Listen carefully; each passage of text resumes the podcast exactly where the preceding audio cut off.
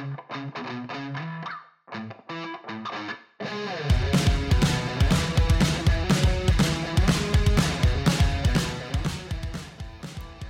guy.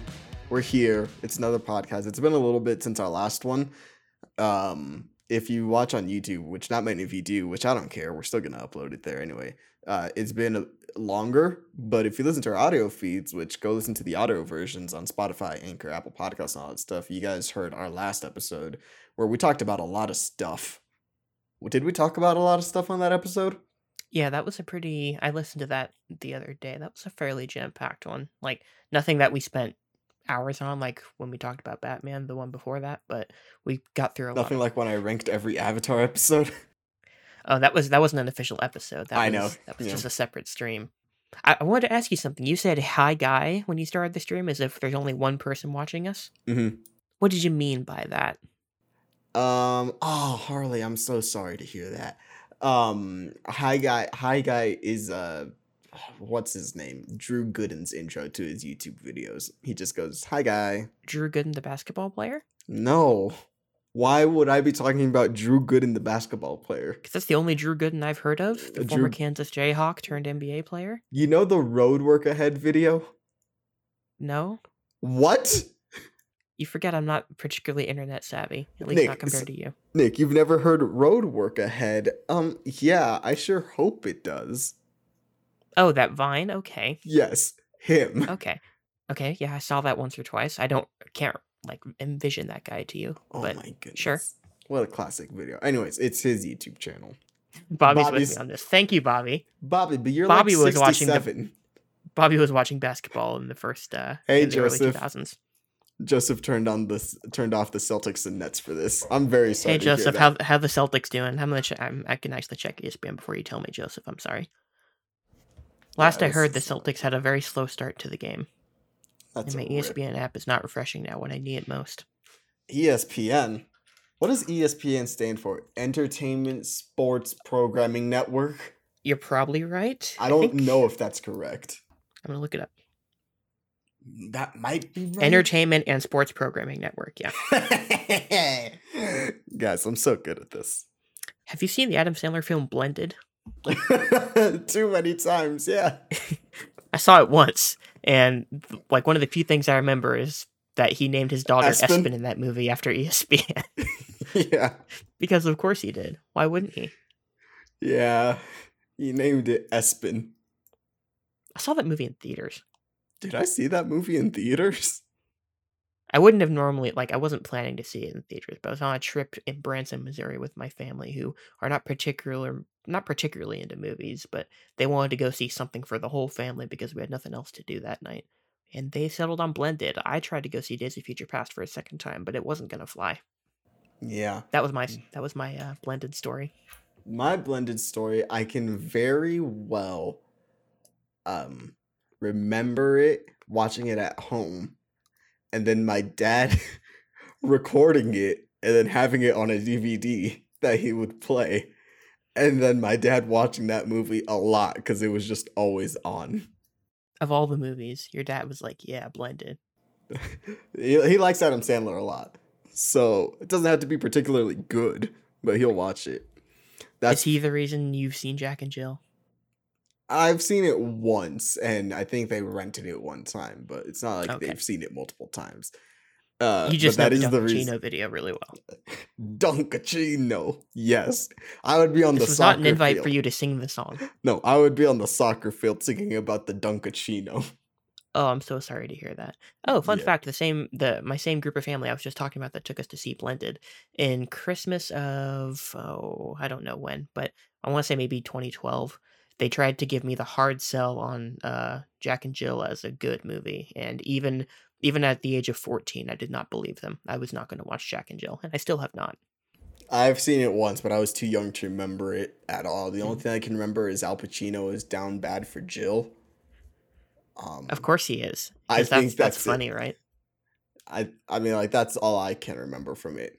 Who was his wife in that movie? Oh, I don't know. I haven't seen the movie. yeah, that's true. Why am I asking you? Um, okay, it's not Kate it up. Beckinsale. Kate Beckinsale is Click. That's Click. Yeah. Is it his actual wife? as his wife in that movie? I don't think his wife has ever actually been his wife. Katie Holmes. It's Katie. Katie Holmes. Holmes.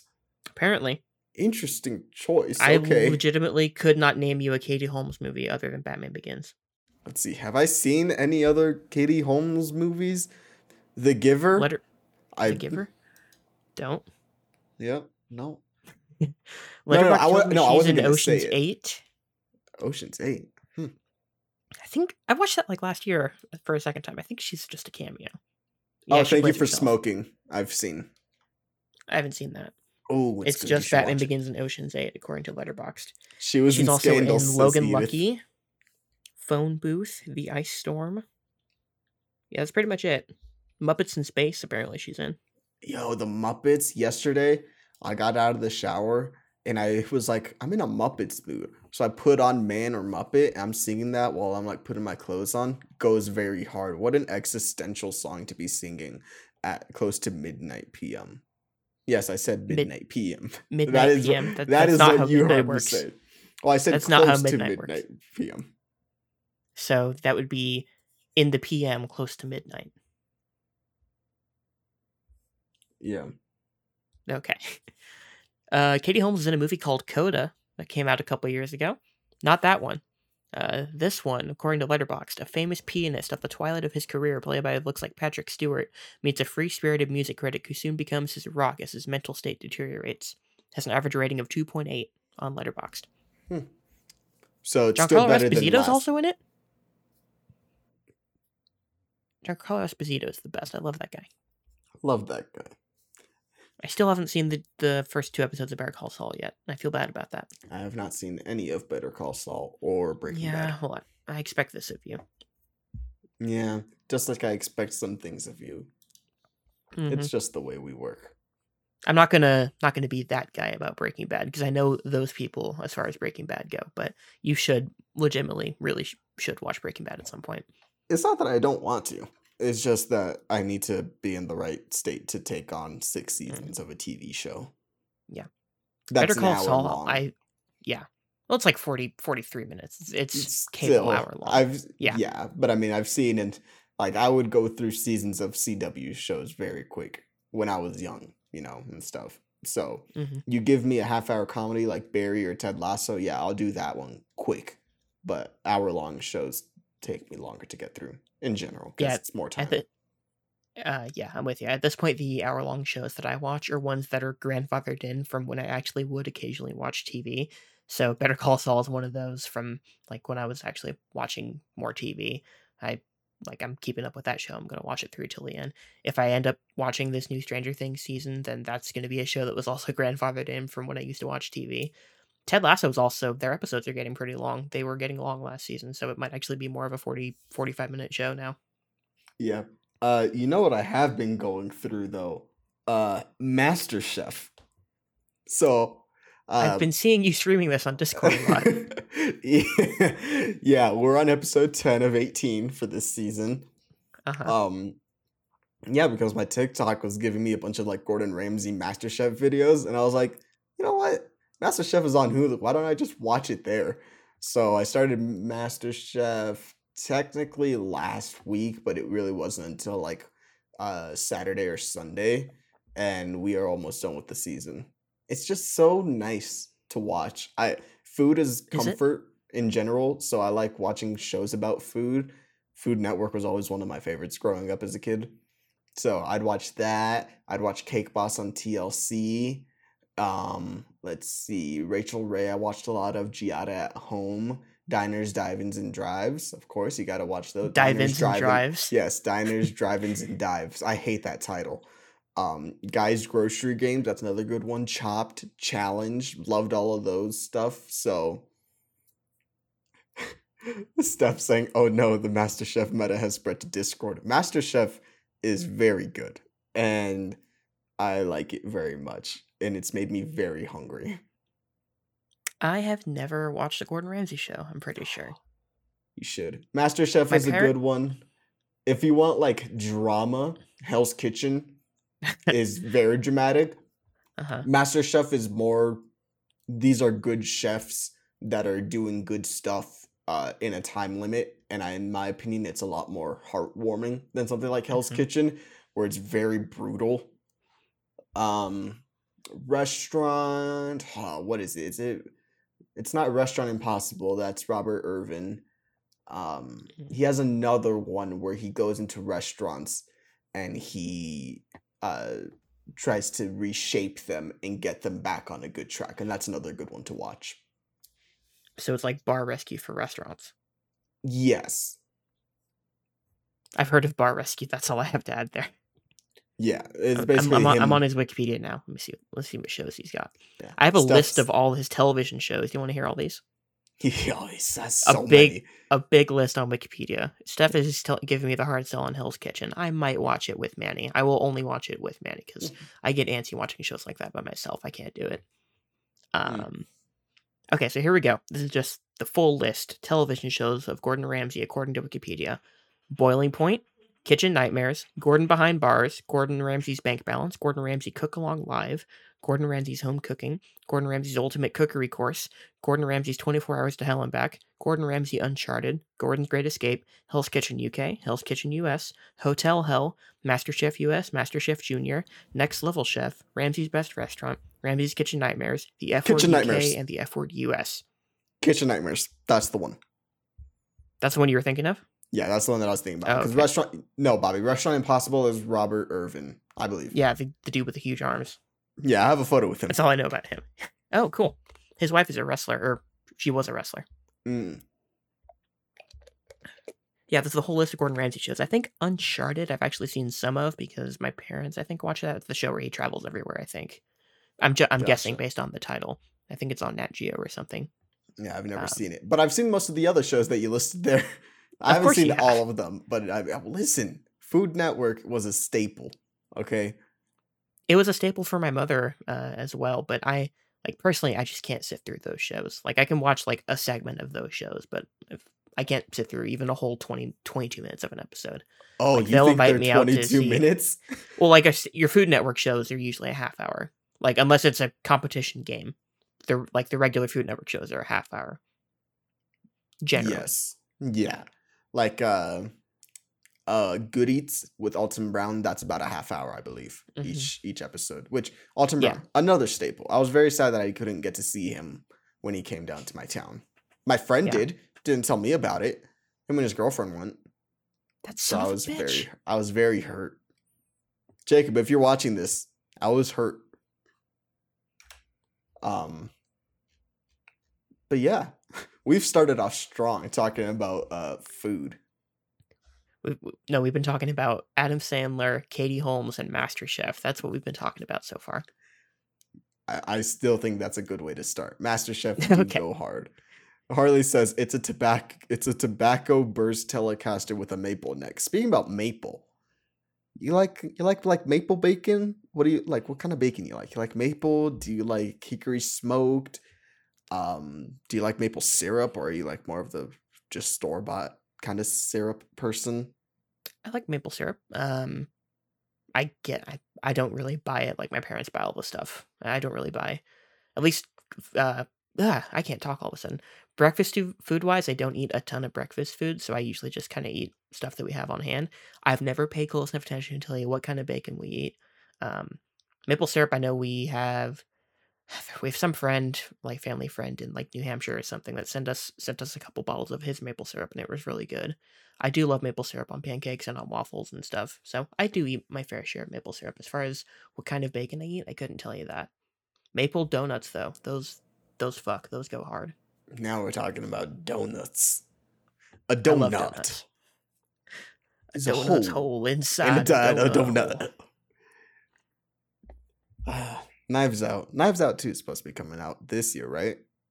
If Netflix is still a thing at the end of this year, because Netflix is going down the tubes, am I right, folks? Uh, They lost a quarter of their subscribers in this last quarter. That's rough. No, they didn't. Yeah, they did. They lost uh they lost a quarter cuz they the No, Hold th- on. no, their stock plummeted twenty five percent. yes, that's they lost 200,000 subscribers Yes, out that's of like a couple hundred million is. that they have. Yeah, they're projected to lose like 2 million 2 million. subscribers, I think, in the next quarter, which I mean, Yeah. compared to their total subscriber base is not a ton, but like they see like all the stockholders see decline and they think the shares are going down or they think like netflix is going down the tube so the shares are going down Yeah. you said they lost a quarter of their subscribers and i'm like what did i miss something no, no, no, a quarter of their shares. That's what I meant Yes. to say. yeah No, uh, did you The- see that? the rich people are paying less for netflix now Did you see that stock what? graph? uh no but i can imagine if it went down Oh 25% my gosh, it was amazing. I mean, Uh-huh. like not amazing because I don't want like Netflix to fail or anything like that. But looking at that stock graph was something so funny. Oh my goodness, you could just see the absolute moment when everyone freaked out. I'm sending it to you right now. okay There you go. Um, but yeah, poor Netflix. it's it's hard No, to I- be the best streaming service when every other streaming service is coming out and taking content from you. it's also hard to be the best streaming service when all your content sucks Well, yeah, because all the other streaming services are taking it from you. yeah but all the original like when's the last really good original they made I mean, I liked watching uh on my block that ended. Sex heard of this. education. Um I have heard of that. also ending. I don't watch Bridgerton. Yeah, no, a lot of what Netflix produces is not for me, it's a lot of shovelware. But I mean, they have to keep up with originals in order to keep up with the rest of the streaming services. See, I honestly, I know, I know we've talked about streaming before, so I don't want to talk people to death about streaming, but I honestly don't think much of their content actually drives subscribers toward their like toward them.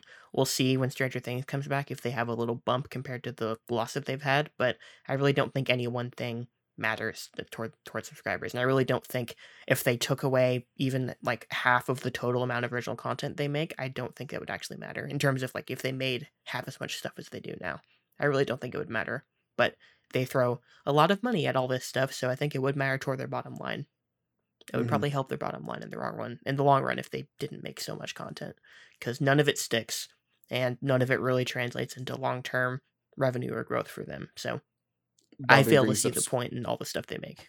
Bobby brings up Squid Game. Uh, they are doing a lot more uh, Korean based productions now. hmm The last couple of years that they've been doing originals is that they've had a lot more Korean based stuff.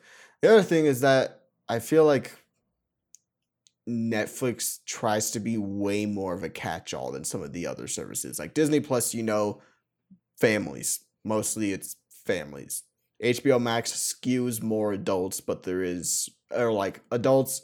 I don't want to say like film bros, but they have a much more refined catalog uh, than something like Netflix because they have a lot of stuff for kids, a lot of stuff that's quote unquote like the Food Network stuff, the challenge competitions. They have the adult stuff, they have their movies, they have their animated shows, they have so much that they do to try to get as many people to watch their services.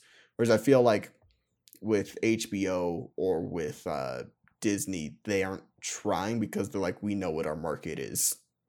You know what I mean? Yeah, Netflix. It felt like they sort of coasted on being the default for for so long, and now that they actually have competition, it's starting to they're, they're starting to be pushed back against them because I think people are like, we have so much other stuff, so much in a lot of cases better produced stuff with higher production value and more of a built-in audience. We can go elsewhere for that, and it doesn't help that Netflix just keeps raising their prices more and more every year. Yeah, that's the main thing is that Netflix keeps raising their prices. You know, Netflix might as well be run by Bob Chapek, raising the prices and then cutting features or cutting, uh, in this case, programming that people actually like. Because Netflix Yeah. has this thing where they'll end a show after three or four seasons, and that's it. Like no rhyme or reason. Because I'm now worried about Umbrella Academy, which is another one that I like watching that might be ending after this season as well because Netflix has a thing with all right, three seasons, three or four seasons is usually when they'll cut it off.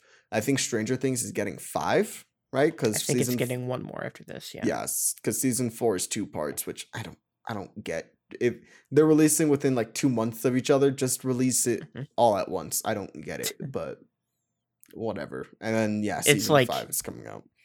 that two part thing is like Netflix's own way of them doing sort of episodic stuff. They're they're doing two different binge blocks instead of one. That's their version of episodic, I think. Because they refuse to just do anything episodic. Yeah. Uh Patriot Act with Hassan Minhaj, which he's performing in my town tomorrow, and then another one in like the same state a couple hours away. Uh he's performing tomorrow there, and I can't go, and I am so mad. It's either it's either this week or next week, but I can't go, and I'm very much upset. But Harley brings up Glow as well. Yeah, there was Glow, but uh Patriot Act that was weekly. Um I think their kids shows they do weekly. I think He-Man might have been weekly. I'm not sure, but the ones that they choose to be weekly are very bizarre. Yeah. Um Stephanie brings up the UI. That's Netflix's best thing is their UI. And Mhm. it's patented so no one can physically like take that Netflix UI and apply it to other things. Um, so that's why so that's why so many other UIs suck. Uh, Disney Plus is terrible. HBO Max isn't bad, but it's got its issues. Paramount Plus, HBO HBO's issue is like everything everything but their UI. I feel like the actual experience of watching stuff on their app sucks. It crashes all the time in my experience. doesn't crash for me nearly as much. I Uh, don't have the problems like I don't have the problem as much as other people have. I literally like feel like every day I see someone somewhere complaining about HBO Max just working like dog shit for them. It doesn't happen for me that often, but it's happened enough. And I feel like every time I boot it up on my Xbox, it needs an update. Oh, mine never does. Mine Hmm. is usually always fine. Uh Paramount Plus though, that's a Mm-hmm. shit show. What a we we talked about this before, but those subtitles on Xbox are horrific. I don't know. They're bl- they're bl- they're small and they're black. How can you? and you can't read those, especially like most of the stuff you have is going to have you know a lot of shadows. It's not going to be particularly brightly lit, and you're not going to be able to read the subtitles. And you can't put like a background layer on them, so it's like a black background with white subtitles, like normal subtitles are. You can't do that, at least not on the Xbox. So it's absolute garbage. Yeah, because the PC one, when we were watching our Sonic commentary, which by the way, guys, go listen to our Sonic commentary. That's out. Uh, uh, Paramount Plus was giving us a hard time with that in general, trying to get Mhm. all that stuff recorded. But um, the subtitles on PC, you can customize. Like you can customize the font, you can customize the size, you can customize the color, the background, no background, and it's just so weird that their Xbox version is literally size 12 new times new roman font Yeah. black Uh huh. Not not that I would be watching much more on there than I do now, but it it doesn't make me want to use that service anymore. yeah every time i, I want to watch something on paramount plus i'm like oh with the subtitles hmm it's it's annoying Yeah. I literally uh some behind the scenes about that Sonic commentary. We have like four different audio files that we recorded throughout that because one of us kept like we went back and forth having issues with Paramount Plus. Mine got so bad that I literally just stopped I turned off Paramount Plus. I went over to my Blu-ray shelf. I got the Blu-ray out, redeemed my digital code for that movie online, and then watched it on Apple TV because I could not get Paramount Plus to cooperate with me. It just wasn't working, like at all. Like using it on my Mac was absolute garbage. It was a nightmare. yeah no i i hate it um and then there's apple tv plus which i don't ever have issues with because it's apple they put a lot of money into their streaming service stuff um I've never had any issues with it, but I also don't use it that often. That's that's my stance with Apple at this point. Yeah. Yeah, Netflix is still just the quote unquote best streaming service service from a design standpoint. It's designed the best. I rarely have issues with Netflix. I their UI is the best. Uh their algorithm for promoting content is not good though, but I think that's an issue that all streaming services have because Disney Plus has the same issue of they barely promote when things come out Mhm. uh HBO Max I don't ever really notice if they promote when things come out other than I know when it's coming. So like Barry comes out on Sunday, so I know that that's going to be on HBO Max that night. The Batman just came out on there, so I already know about that. But outside of that, any like news shows, unless you're one of the top tiers, you're not gonna really get that promoted, in my opinion. Like Cooking with Selena Gomez is not gonna get the same amount of hype as The Batman by Matt Reeves. And it should, shouldn't it? I mean, have you seen that show? No. Nick, you're missing out. Cooking with Selena Gomez is something. Selena Okay. Gomez is something. All right, sorry. Um No, yeah. In general, There's streaming services have become television cable, which we all knew was going to happen eventually. Uh, Mhm. Pick and choose the ones that you like wisely. Also, just cancel and then re up for the month when your show comes back. And yeah. that's really all there is to it. Yeah, like my my Netflix right now. If, if I were paying for Netflix, I wouldn't be paying for Netflix. Is is what I would say. My parents have Netflix, and so we share that. So if they get rid of theirs, I'm not gonna put up a fuss, and I probably won't re up until like February next year when I can watch the couple Oscar movies that they'll probably have. That's pretty much it. Gotcha. Yeah, we still have it because I do watch stuff on there every now and then. But Yeah. I'll one of occasionally watch stuff on there. yeah. I tried to watch. Oh, there, there's. I I had my first ever really bad experience with them. Oh yeah, a couple weeks ago I watched Ali, the Michael Mann movie, and it was on Netflix. So I tried watching it on Netflix, and then three minutes in, I thought it was a stylistic choice because the sound was still going, uh, but the picture faded out, and I waited about seven minutes with the musical montage of that opening in the background before I realized I don't think it's supposed to be like this because we're now into regular dialogue scenes. Um, and it lasted that way for the rest of the movie. I skipped ahead to see if it ever came back. So for whatever reason, their file for Ali just didn't have picture after the first three minutes, which was bizarre. Luckily, it was also on Hulu, and then I was able to just go over there and watch it there. But yeah, that was my first ever bad experience with Netflix. No, I had a very similar experience when I watched the uh the Vince Vaughn and Hailee Steinfeld movie Term Life. I don't Uh huh. uh the same thing happened to me where like the movie was playing perfectly fine, right? And then the screen just went black and I'm like, um, there should be odd like I was able to hear audio but didn't see any visual. Yeah. Um and then it was like that for the whole rest of the movie. So I just watched the rest of it on my phone on Netflix. It was fine there, but on my Uh-huh. Xbox for some reason it just glitched out. Yep, mine was on my Xbox too. I legitimately thought because like Michael Mann does some weird stuff stylistically sometimes, and there was the music was going really slow in the background. I'm like, this might be a stylistic choice, but once it actually like because it went on for another like seven minutes of song, it was a long time. I legitimately thought that it might have been a stylistic thing for a long time. If it were anything else, I would have called it as an issue like immediately.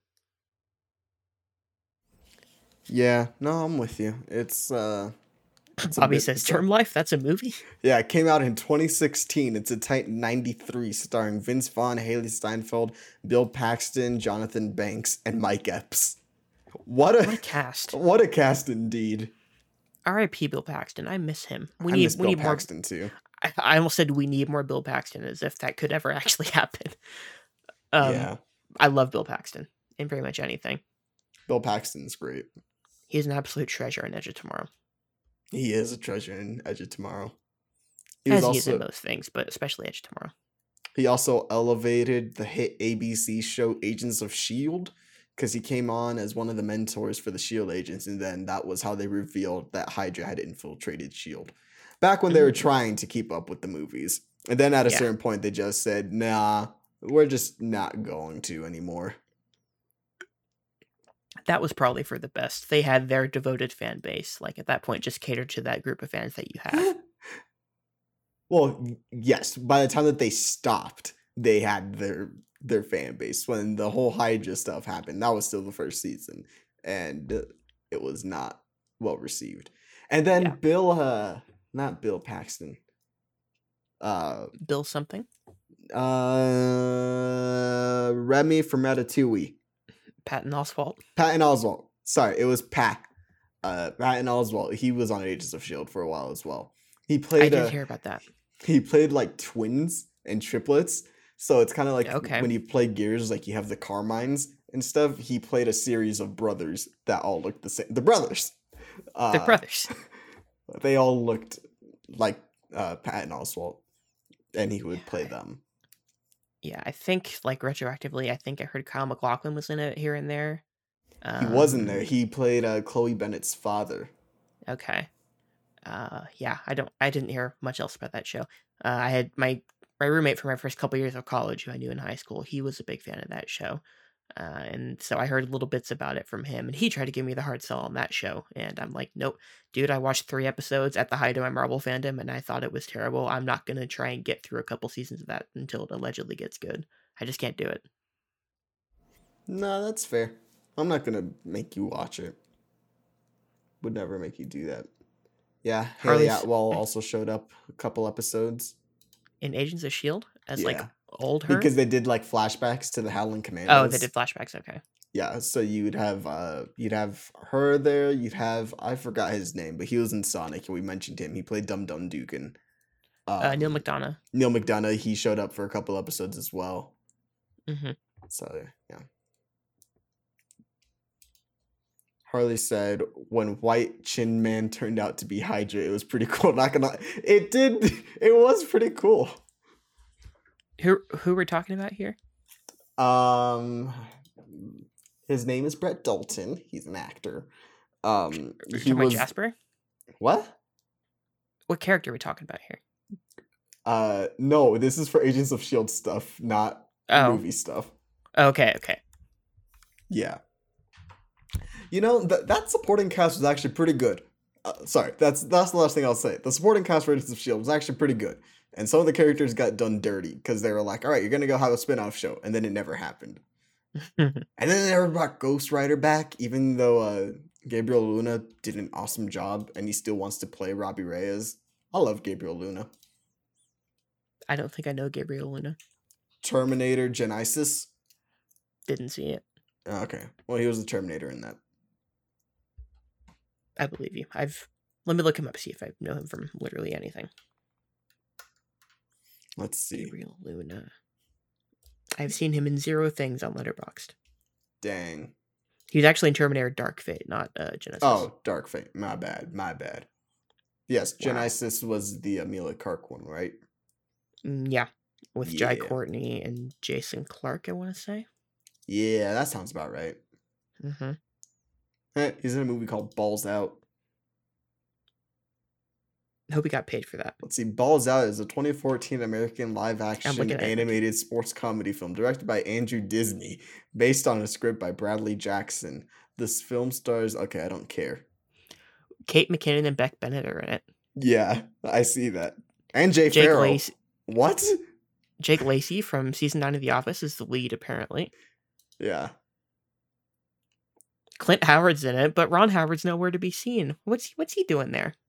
Wow. Anyone I thought it was funny when he popped up in Solo. Yeah. Ooh, brothers that show up in uh in in uh in sci-fi stuff I always like because oh man, here we go. We're talking about the Whedon. Uh Uh-oh. uh that's true. By the way, Joseph brought up a good point. He said Gabriel Luna was cast along Pedro Pascal for Last of Us. Yes, he's playing his brother. Uh They're brothers. It's not Billy Baldwin. One of the Baldwin. Adam Baldwin. He's in Adam Baldwin, Firefly. Stephen Baldwin. Okay. Yeah, Adam Baldwin's in Firefly. Absolutely love his character. His name. His character's name is Jayne. Okay, he's in love with a gun called Vera. Okay. That episode in general, not my favorite. Um, but I don't know if you've ever seen that hat. It's uh, it's like an orange and yellow beanie.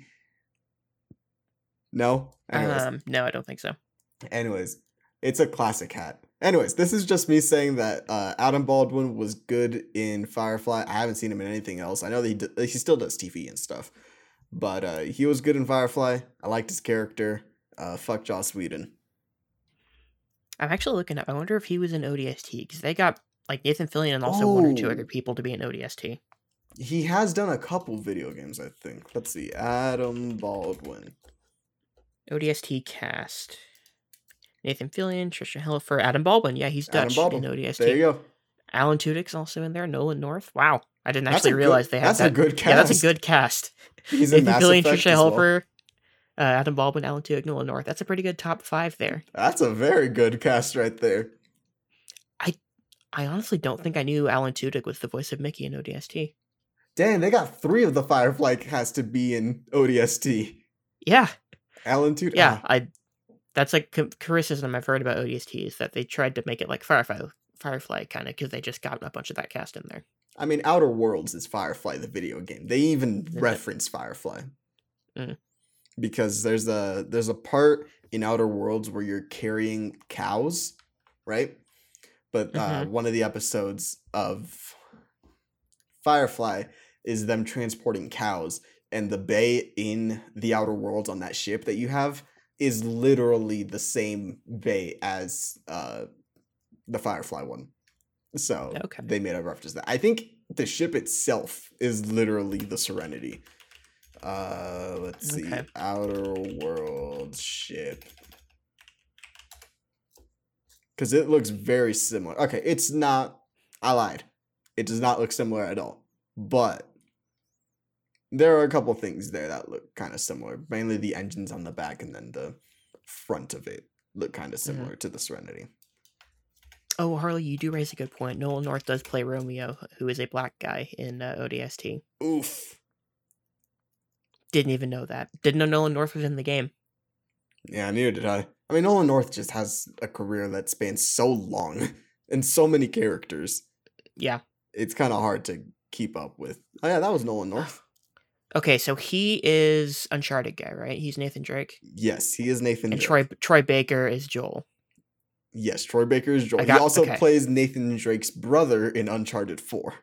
Okay, that's right. Yeah, But like Troy those Baker, are the two those are the two Naughty Dog guys I think of, and I can never remember which is which. Troy Baker also does a lot of Joker. Um, yeah, he was so Joker in Arkham Origins. Yeah, he was Joker in Arkham Origins, the Lego games as well. He was Loki in the Lego games. So if you see something that's animated, um, and it doesn't promote Mark Hamill as Joker, probably like seventy five percent of the time it'll be Troy Baker doing that voice, um, for Yeah. Joker.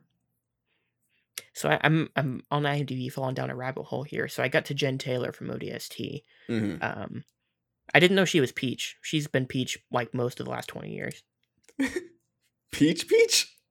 as in Peach from Mario, Okay, I did Yeah. not know that either. and also the voice of of Toad. Because I saw I a credit for Toad. Sunshine. It says it just says Toads for her for Sunshine. So yeah, she's been Peach in like the majority of the Mario games of the last twenty years, and actually even before Halo, she was in some of the N64 games. Pretty much since Peach had a voice, it's been Jen Taylor. I never knew that. I absolutely love that. I love Toad in general. Uh, Mhm. anything that's like this song, but if it was sung by Toad, I click on it because it's just so funny to me. You haven't seen Moana, huh? Never mind. Uh, they No. did uh they're like if Toad sang "How Far I'll Go" from Moana, it is just screaming, and I love it. Uh, you should watch Moana. It's good. I've heard it's good. It's on my Disney Plus watch list, which is the strangest place in the world. My Disney Plus watch list. There's so much random shit in there that I'm never gonna watch. Yeah, I, we've had this conversation about Moana before, but you should watch Yeah. it. It's good. I should. Maybe that's what you watch tonight after the podcast. Maybe. We'll see how late we go. Yes, Harley, we didn't know that, okay? I feel like I did know that, but I'd forgotten it. Or uh, I at least thought that she had voiced Peach in something. I didn't realize she was the predominant voice of Peach for the last 20 years. I don't think I knew that. Yeah, I don't really keep up with all the Peach actors, so I was unaware of that. I mean, there's only one, so Well, I. These can't be all the Mario games in the last 20 years. There's like a four year gap where she's not Peach here for whatever reason. yeah. No, but in general, voice actors, guys. Harley, I don't even remember Life Before Halo, okay? Neither does Manny. Yeah, it wasn't. I was three. It was right after was- 9 11, which I don't remember. Manny was So four was a- months old. Yeah, so I was barely old enough for Halo. I'm only twee. What's the movie? I don't know. Diary of a Wimpy Kid. What a shame. I watched that. That was maybe the most disappointing movie I've ever seen. Honestly, that was like the height of my Wimpy Kid fandom, and I watched that movie. I was so excited to finally get around to it, and ooh, it was bad. Twelve-year-old me at least thought it was bad. I say That's rewatch one where- it. I was gonna say that's one where weirdly I might actually like it more than I did when I was a kid. I would say, I think Rodrick Rules is still the best. I rewatched oh, them okay. all. But Rodrick Rules is the best of them, and I think it's the best book. So Did you see the animated one that came out a couple months ago? no, I didn't. I said that I was going to, and then I never did. I was gonna give it a shot, then I heard it was like, eh, fine. Yeah, I heard it was just all right, and I'm like, oh, it kind of sucks. I heard a lot of the Yeah, main think- issue was the animation, and I'm like, oof. Really? Yeah. Yeah, I think my my issue back then was like I absolutely couldn't see any of those people. Like it's not fair because of the the art style of those books, but I couldn't see any of the actors as those characters really. When I was twelve or whenever that first first movie came out, Um, I think I would be over that at this point. Yeah, I think you would too. Not gonna watch it, but I think it would be. I mean, I think I'd be more appreciative now. Yeah. No. Once again, Steve Zahn is just killing that movie. He's amazing. Uh, especially in Rodrick Rules. But Uh, No, s- that's sorry fair. to interrupt, Bobby. I'm seeing a masked singer thing on my timeline. Um, former mayor of New York was he tonight or was that an older one? That's all I'm gonna ask. We can move on. okay. Speaking of tonight or older one, I don't really know how that's a segue, but we both had been playing a game for the last couple of weeks that I was particularly very excited for. Uh, it was my most anticipated game of last year, and then it got delayed. We have that on the air of me saying it was my most anticipated game of last year, and then Very it got delayed. But we're of course talking about Lego Star Wars: The Skywalker Saga. It was finally, finally released, and I could not be happier. But before You could not be happier. before I gush, I want to hear Nick talk about it and his experience with the game. Are you sure you want to? Yes. Okay. First off, Bobby says yes, it was tonight because I remember seeing this like months ago when they taped this of when it happened. I heard about this, and apparently they just aired it tonight. Ooh, that sounds awkward. Uh, you get you guys can look it up what happened tonight if you're curious. Um, anyway, Lego Star Wars. Um, so I was anticipating this game. I was like fairly excited for it. Not obviously on the level of you. Um, my usual Lego thing is every few years I'll get the itch to play a Lego game. I'll wait for a sale and I'll buy one of them for five or ten bucks.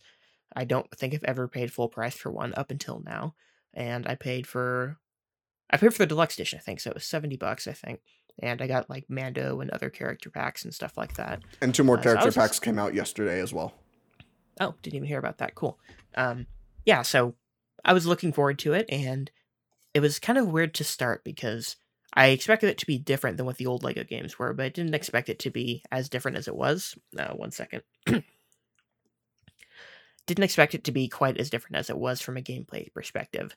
The thing that I had to get used to, it's not necessarily that it's worse, it's just that it's very different, is that this is much less of a puzzle game and it's much more of just kind of a straightforward action game with with occasional basic lego elements to it it's really not as much uh, you break stuff and then you figure out how to build stuff you have to figure out how to use all your abilities to get through these puzzles. There's elements of that but it's not nearly as much of the focus as it was in all the older games or i shouldn't say all the older games but because i haven't played anything i would say from the past five years. But as lego as i remember them this doesn't feel quite like that.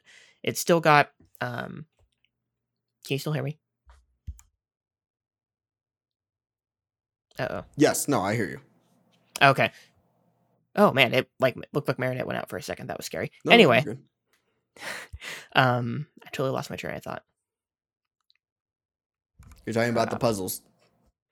yeah so it's less puzzle focused than personally than i wanted it to be. That was kind of the stuff i always enjoyed figuring out different combinations of characters what abilities worked here what abilities worked there. Again there's still elements of that but it isn't as much the focus anymore and i don't necessarily hate that it's different it just doesn't feel as interesting to play for me from time to time especially because a lot of the gameplay feels padded like when you're exploring the hub worlds different hub worlds as you're getting to and from your missions like the when when you're orbiting the planets and you're going through space that stuff is fun. I think the uh the vehicle all the vehicle stuff in this game is tremendous. I love flying around i love driving around anything i can do with a vehicle i love.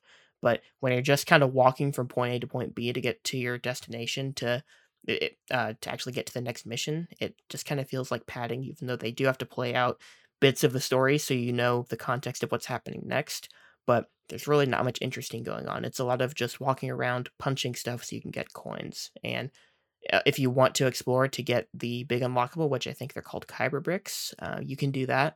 But at least in my experience, I don't find that stuff particularly compelling. Um, I've played through I think six of the nine movies. I have uh, kind of went in a weird order. I have Return of the Jedi, Last Jedi, and Rise of Skywalker left.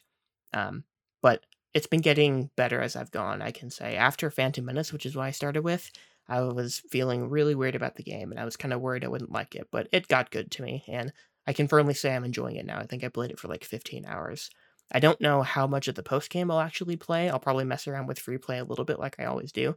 But all in all, I think it's solid. It's just different than what I was expecting. And at first, that felt like a disappointment, but I've settled down by now, is what I can say. Good to hear. Now, y'all ready to hear me gush about? No, I'm kidding. Um, I was very excited for this game. Um, the plan was to start it on Monday. Then they said, um, midnight. And I'm like, no. Then we were like, all right, so you guys have to play it on Tuesday. We're like, all right, cool. So it'll open up at midnight, right? They're like, no, it'll open at 9 a.m. Uh, PST. And I'm like, sorry, what? So while console players were able to preload the game and play it the day of, because you, or the day before, because you could set it to New Zealand and you'd be local time there, so it'd already be the next day. Um, I had to wait way longer than I wanted to to play the game. And then I played, I think, like 20 hours that first week. I really enjoy it. Um, I I like the gameplay. I had known I had expected going into it that it wouldn't be as puzzle focused. One of the first things that I liked was the camera. I liked where the camera is placed. Not all the time. There are issues where it gets into a really weird spot and I don't like it. But a lot of the time, I do like the new angle for the camera. It's much more third person, um, and it just looks better, in my opinion. I think the graphics, this new engine, though it gave them a lot of trouble, I think it was for the better. I think this new engine is just awesome. It looks amazing. Um, I think I agree with you that uh, Phantom Menace was kind of a not a slog to get through, but it was like okay, it's Phantom Menace. Let's see where we're going with this. There was one mission in Attack of the Clones that just completely tanked my PC, and that's been happening for everyone. One of the missions is just not optimized, but I'd say pretty much everything after that was just like smooth sailing, enjoyable stuff. I think the trench run is done really well in this game. Like you said, the vehicle combat and the way vehicles handle in this game, I really enjoy. Uh, I don't agree with the padding stuff because I think you can just easily beeline through all of it and not worry about any of that. To me, it doesn't feel like padding. I've seen people say that it felt really short since the missions are only about uh, 30 minutes max, would you say? Oh, most of them feel like five to 10. Most of them feel much shorter than that. Most There's of them are close to like long. 15, I would say. Yeah, I'd they, say on average feel... 15 to 20 minutes. Some of them do get up to 30. Um, yeah, some of them are a little longer.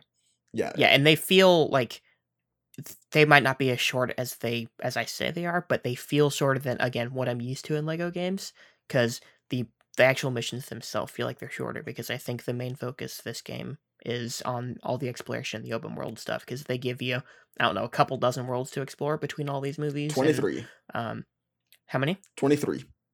Okay, yeah, so they give you that. You can orbit uh, the space of each of their planets. You can do space battles. You can explore. Uh, a lot of the planets have different different environments within the planets for you to explore. So you can find all those collectibles. I feel like that's the focus of the game more than the actual missions within the movies themselves.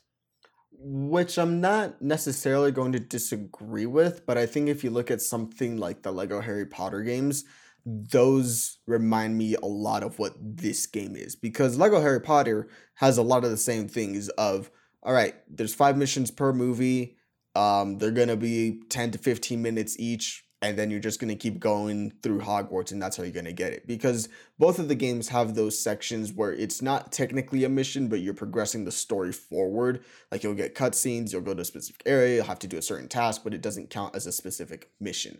Lego Harry mm-hmm. Potter and this one have the same mechanic and the same gameplay loop. So I guess for me, I like coming off of playing that game recently, it felt perfectly fine to me. But I can see like how if you've played something like the first Lego Marvel Superheroes or Lego Batman 2 or 1 it might feel a little bit different, but to me, didn't I didn't really have an issue with it. Um, Phantom Menace, I think, did feel those are the missions, in my opinion, that felt the quickest. Because the Yeah, first one is it felt like barely any gameplay in Phantom Menace. It felt like, and it's weird because you can start with each with either of the three first entries in the trilogies, but Phantom Menace is the only one that feels like it's the tutorial. Yeah, I'll agree it. with that. Yeah, something It's- about yeah, Phantom Menace, and it's probably strange. because there isn't a whole lot in Phantom Menace. Yeah. Um, I think They were struggling to get to five missions. There's not like five action sequences they can do. no, They pretty much isn't. had to separate all the stuff happening in the third act as make each of them a mission. That's pretty much what they had to do. Yeah, third act has what two missions? Three missions. It has three missions. yeah, Um, because the first one is Yeah, is escaping the big fish. There's always a bigger fish. Uh, the next one is the Boonta race. The third Yeah, one third one, is I think it's the I think it's small. the lightsaber. yeah, it's yeah. small. The Then fourth one is the Jar Jar one with the, the Oh big, yeah, yeah, the Gungan battle. battle. and then the last one is uh with Annie, and when you Yeah. take down the ship. So Yeah. yeah, Phantom Menace, I think just doesn't play well, regardless of if it Mhm. had been more focused. I guess is what I'm saying. But the Yeah. other movies, in my Attack- opinion, uh, play perfectly yeah. fine. Attack of the Clones was fine. Attack of the Clones is just structured to be like serialized adventure with pretty much nothing happening in between anyway. So it Yeah. kind of works out like the mission structure works out for that movie in particular. Yeah, I still think the best one was A New Hope. Something about that game, something about that section of levels, in my Mhm. opinion, just stands out as the best. Yeah. There was one mission in New Hope that I didn't like, which was when you have to repair the Falcon at Mos Eisley before you take Yeah, off. That that one one felt was like just a drag to kinda- me. that one was just kind of meh, but What was the Attack of the Clones mission that tanked your PC? the Droid Factory. Hmm. Okay. That is the only What? mission that everyone has reported that Really? that it's just that mission. The rest of the missions run perfectly fine, buttery smooth, not an issue. That one ran out like 12 frames a second. It was bad. It was very Odd. rough. That's something they can just hopefully patch. At yeah, yeah. Point. They, they they have a patch coming out. Okay. Which, speaking about bugs, I have not been susceptible to many bugs. I think my game has crashed like once or twice, but I wasn't even really playing it at the time, so it's not like I was in the middle of something and I lost and I lost a lot of projects. I was probably just standing around not doing anything. But apparently a lot of people have experienced a lot of bugs, which I was not Okay. aware of. Um, so, Um. Yes. Yeah. The only bug, the only bugs I can really think of are sometimes when I'm like going to press B to pull down a lever. Sometimes my characters will just be kind of stuck for five to ten seconds before they actually can initiate the animation. It's happened a couple times for me. That's the only thing I can think of. Yeah. Harley says, personally, I think Lego games could use more sequences of walking and talking down empty hallways and staying in front of semicircles. They have more of that in this game than you'd think, Harley. They, Again, they- a lot of the a lot of the kind of transition points Going to Kamino. of was when you get to Oh, Kamino, God. that was the one where I'm like, oh, okay, can we just speed this up? I Yeah. don't I don't really like that part.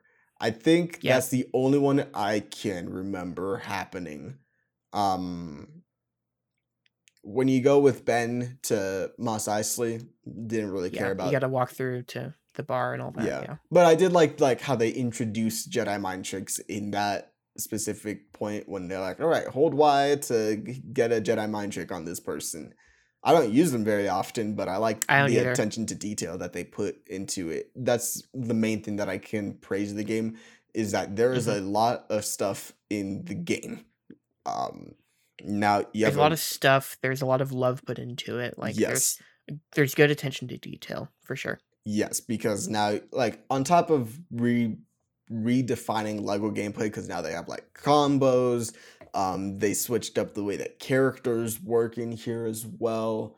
You're missing a couple things like the customizer, which is kind of sad, but I think all in all, I'm fine with it. I'm I still want it to be in the game eventually, but I don't. I miss it, but it's not going to be a selling point for me. Of oh no customizer, I'm gone because that was a thing with a lot of people. Um, but on top of that, they just have so much love on each of these planets. One of them that I really enjoyed exploring was Canto Bight. I don't know why. I like just hanging out there. Um, I think it's cool the way that the map is actually structured um, with the beach, and then you have the casino and the way that all that stuff works.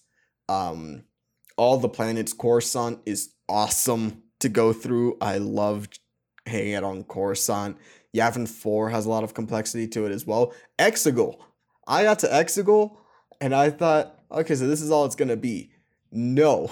I dropped at some point and there's an entire underneath area and then there's a bunch of different pads in Exegol that lead to other parts of the underneath and I was like, "Whoa, this is a lot bigger than I thought it was going to be." So Mhm. all that stuff is there. I think the Lego humor in this one actually really shines um, Yeah. compared to some of the other games. There's some really good moments in here. Uh, one of them had me laughing out loud. I can't remember exactly what it was, but that was a really funny one. Uh, there's one point where Padme says, "Were you dreaming about sand?" He's like, "Yes, it was horrible." Um, when when Rey hears the Jedi at the end, one of them is Anakin going, "I don't like sand." So yeah. there's stuff like that. Um, there's one that's been going around about Obi Wan and C-3PO when they're in A New Hope, and a stormtrooper says maybe it was just another drill, and they do a slow pan to C-3PO, and he has a drill in his hand, and it's rumbling, and yeah. So I think the humor in this one actually is pretty on point compared to some of the others.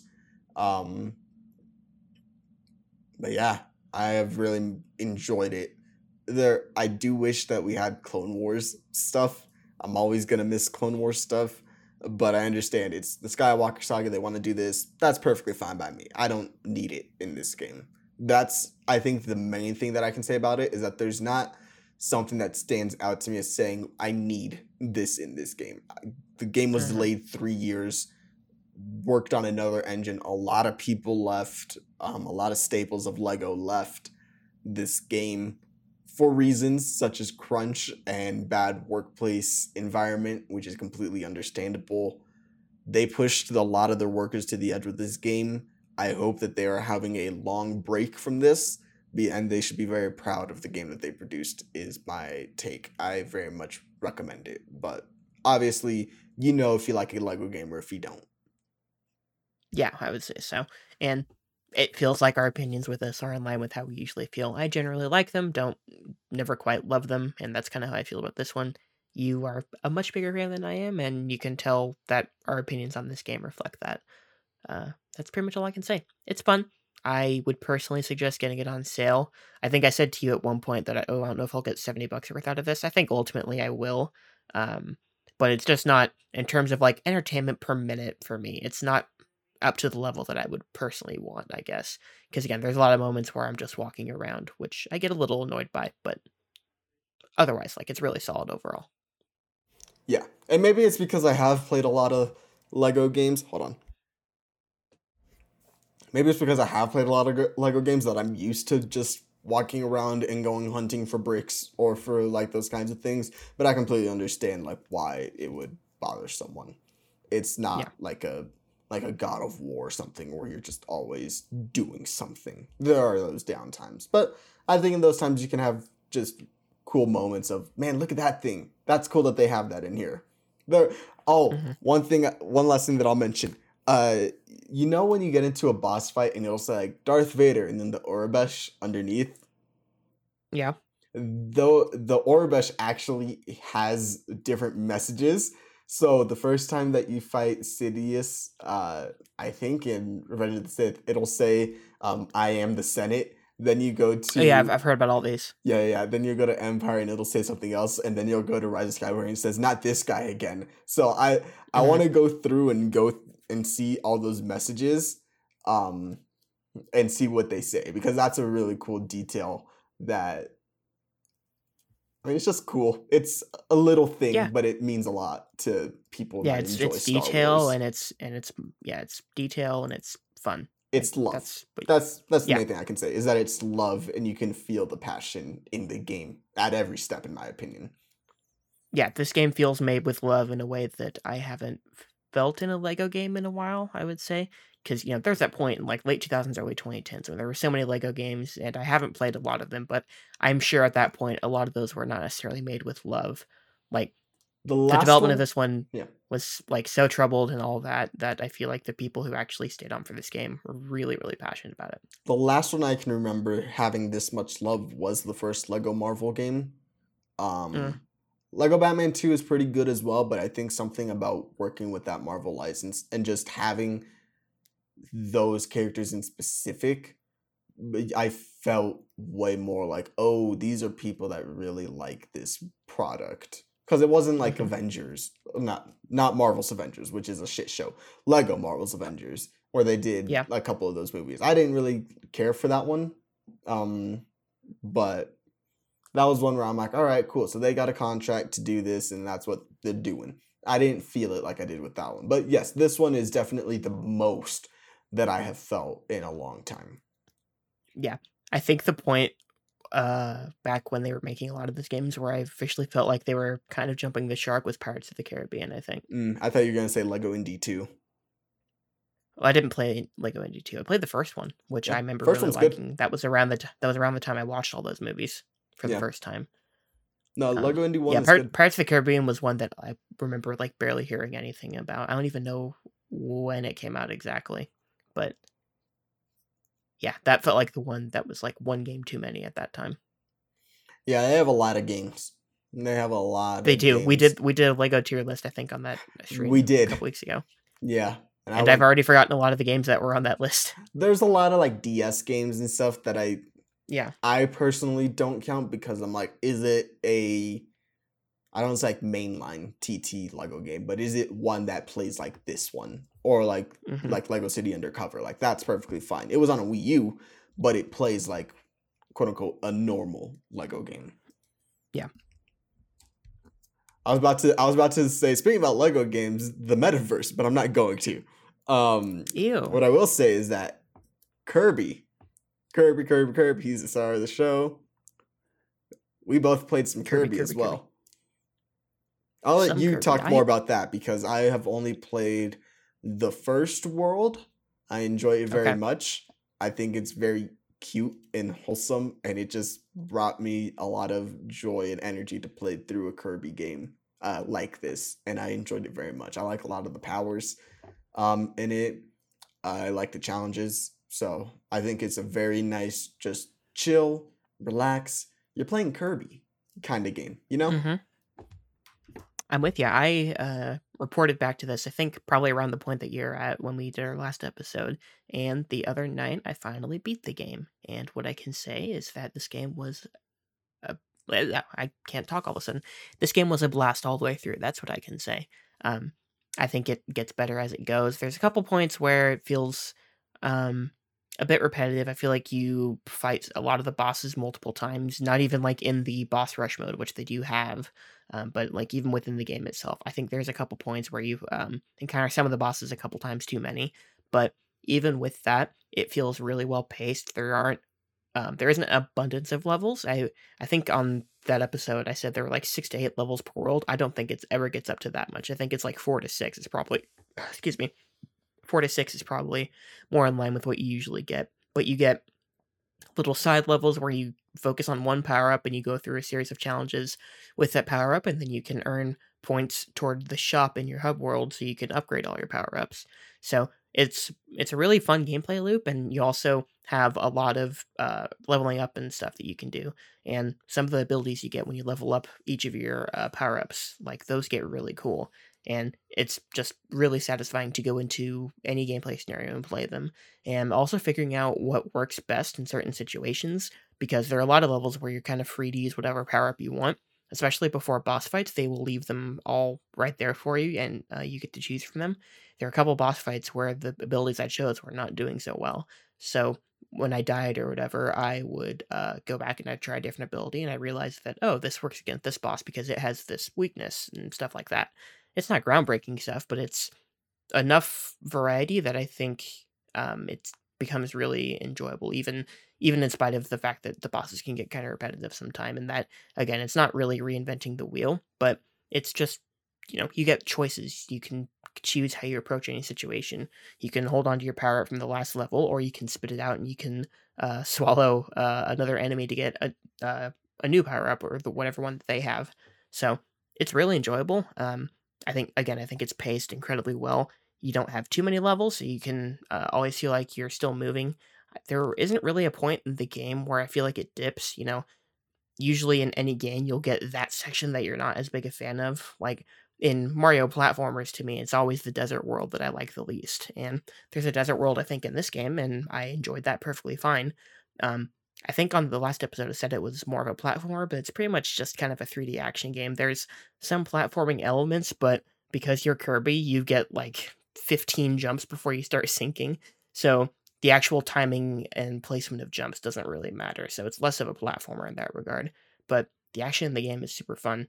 I, I really don't have that many complaints about this game, other than the fact that it gets a bit repetitive with the bosses, but that's pretty much it. Um, I'm going through the post game right now, and I, I don't know how far I'll get with it, but uh, yeah, I'm overall a huge fan of Kirby and the Forgotten Land. I would recommend it to anybody. It doesn't. I would say even though Switch games don't really go on sale, I would say get it on sale for forty or thirty bucks if you can. Um, just because it's not a particularly long game. I played probably nine hours to beat it, and I'm like at like eleven or twelve now. So it's not the longest game in the world. If you're concerned about the length of your game giving you a bang for your buck, then I would say wait for a sale. But I think by the time I'm actually done with this, I'll have 60 plus bucks worth out of it for sure. Yeah, I think I'll have the same thing. I yeah. I knew what I was getting into. I've seen like some people be like, "Oh, well, Kirby's buddies." I'm like, "It's Kirby." I don't I don't know what you expected, but for me, I just expected a fun time where you kind of breeze through the game and you just enjoy the gameplay, and that's what I yeah. like about it. Yeah, my, that was my concern. Was like I figured it would be a short game, so the gameplay really had to shine for me. And I've heard, you know, Kirby games are often just cute and fun, and I was hoping it would be a little bit more than that to justify being a full price game for how short I figured it was going to be. And I think the gameplay is good and varied enough that it was good enough to be worth it. Yeah. So that's always good to hear. But you know what's not good to hear? I have breaking news here, Nick. Oh. And I'm very sad to give this on the air. Spider Man Across the Spider Verse delayed until June 2nd, 2023. Part 2 pushed back to March 29th, 2024.